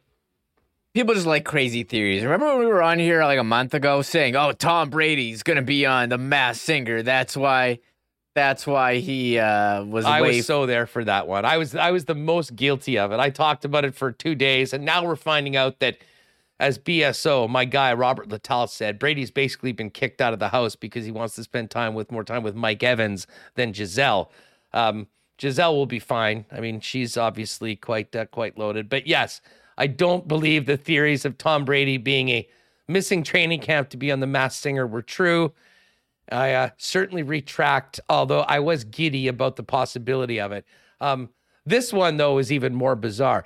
Good for the world of professional chess, though? I'm not sure. I doubt we'd be talking about the Sigfield Cup if this conspiracy theory was not floating out there. The Sigfield Cup, nice. Um, I'm just trying to figure out the like the logistics, like how it would work with the buzzing and knowing. It sounds too far fetched to me. I want to believe so someone that is true. watching it. Someone's watching it, and they've got some supercomputer, which are really the only things that can match up against these grandmasters. And you know, the guy makes his move. The computer, thinking at you know some sort of crazy rate, gives you the move, and then you know it's like three three vibrates on the anal beads is the rook. Uh, maybe four. I mean, I don't know. There would be some sort of code that you would just feel on the beads that would tell you what move to make, and then you beat the world number one and shock the world. Does it have to? I mean, the guy um, said that he had cheated previously in online um, chess.com tournaments. But like, couldn't it be some other way to cheat? That's does it have to be anal beads? Like, can it be some other thing? I don't. It just seems Well, like I think to, I think seems the like reason for that is it could be like it's internal. You know, like there's Are they giving him a pat outward. down? He said that he said that he'd be happy to play in in the nude in a in a vibrationless box or something like that afterwards. Although the damage has been done and he's not. But we will stay on top of this. If there's any further developments on the latest controversy in the world of professional chess, we'll uh we'll we'll, we'll get down to it. We had to mention that for you. Um and Rio, before we go, can we talk about this Matt Ryan ball that is going to the Pro Football Hall of Fame? Th- this can't be real, can it? This has to be doctored. I saw this in my pop up in my timeline, and I'm like, oh man, I I need to send this to Hustler. But then I saw the reason why it was on my timeline was that you had already liked it. So in week one, Matt Ryan became the eighth quarterback in NFL history to reach 60,000 career passing yards. The ball that he passed to reach that milestone was number, here's a picture of the ball as I bring it up here, was number 283. Well, why is, you know, I was looked at the numbers like 283. Wait a second. Yes. 28 3. 28 3. Yes, there it is. 283 on the ball. And yes, that is 28 to 3. The score the Atlanta Falcons led over the New England Patriots in the Super Bowl with 212 left uh, in the third. And they, yes, they ended up losing in overtime to the Patriots. Um, Could they 20 not have just made it 284 or something like that to avoid this dubious tie Crazy. Now, now everything about this entire display will not be about the 60,000 yards. It'll be once again trolling Falcons fans for the biggest choke job in Super Bowl history.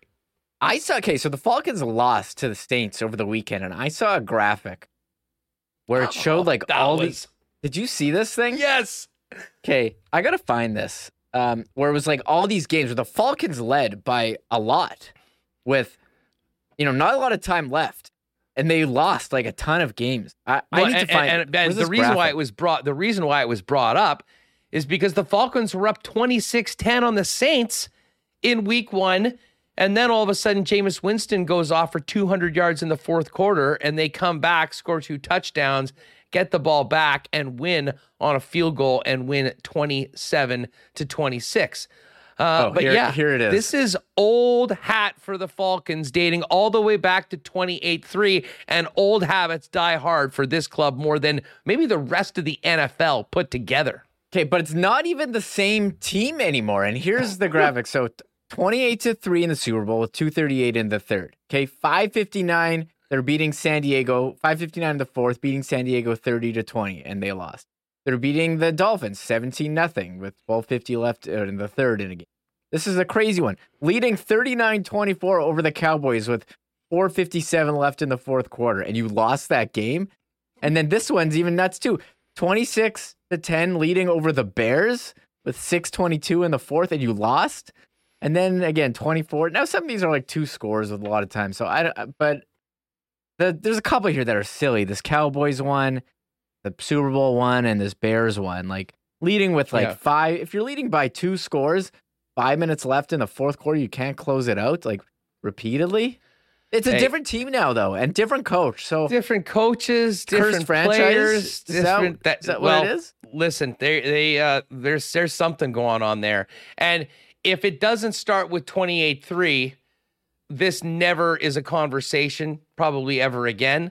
But because it was, it then became the narrative that when they had all these other epic choke jobs, including the way they started week one without Matt Ryan, with Marcus Mariota, uh, that will be a conversation. Um, anyways, fun way to finish the program. Um, you know, maybe we'll do the uniforms tomorrow. yeah, I got we gotta- we- yeah, we got signings too. We never touched on. uh uh, some more PTOs, PTO There fest actually are. Well, National people, I'll Hockey say League? one PTO because people had mentioned him in chat. Alex uh, Chiasson, forward, signed a PTO with the Coyotes, who are twenty million dollars under the cap, but it's okay. They're going to be making way more money this year with five thousand fans than uh, than they were before with uh, less than that in the big arena, right? Uh, Derek Brassard and uh, Michael Dal Colle, uh, PTOs in Oh, yeah. Ottawa. Sean Durzi, two-year extension in LA at 1.7 mil AAV. And uh, sounds like this Jordan Kyrou deal is done. Same money as Robert Thomas. They're two cogs going forward. Eight by 8.125, 65 million bucks. And uh, Stars GM Jim Nill, a one-year extension, which is sort of an interesting number. That that was earlier this week. The one storyline going on now, um, I guess the NHL like superstars are in Vegas for a media tour, and um, John Matisz, senior NHL writer for the Scores, just tweets out. Um, Nathan MacKinnon says his extension with the Avalanche is pretty close, and he's hoping it'll get done soon. As far as AAV, it will be fair, not going to be a single digit. Does that mean like a like a nine? So it's going to be over nine point nine. I would assume that that would be that's the, I guess the way That I what he means? this. That that- is the way that, that that's the way I read I read it. I guess we'll have to listen. Single to digit, or does he mean he's getting like one one dollar? he's not going to be getting paid eight bucks a year. Well, I think we know that. I I, I would have a feeling it's probably going to be eight figures on the AAV. And hey, I mean the guy's earned it, and he's been playing for the last six years at maybe the best value contract in the National Hockey League at six million bucks, so uh, or a six point six seven, something like that. Um, hey, when you win the cup and you have the season that he had, you're going to get paid. A lot of the other guys on that team, Makar, uh, Rantanen, have already got their money. Um, the next guy to get it is Cam, is uh, is Nate MacKinnon, and is probably a little bit overdue. There's some back pay owed for uh, everything that he's done with his incredible career for the Colorado Avalanche. All right, gang, that is going to do it for us. We got to get these podcasts up. Thanks so much for being with us. Enjoy the game tonight. And uh, we'll have a great show tomorrow. Get ready for Bombers, Tie Cats. Ted Wyman's going to jump on the show. Uh, much more on the Jets rookie camp and a look ahead to full training camp with Ken Wiebe. A little NFL notebook with Hacksaw Lee Hamilton and uh, all the usual laughs here on Winnipeg Sports Talk. Folks, make sure you've hit the subscribe button and uh, give us the thumbs up on your way out if you haven't already. Tell a friend about WST where they can find us and make sure to join us tomorrow for a Friday edition, including the marble race, right here on Winnipeg Sports Talk. Have a great night. Oh my God! Oh! Shut it down! Thanks for tuning in to Winnipeg Sports Talk Daily. Make sure to subscribe on YouTube and your favorite podcast feed at winnipegsportstalk.com.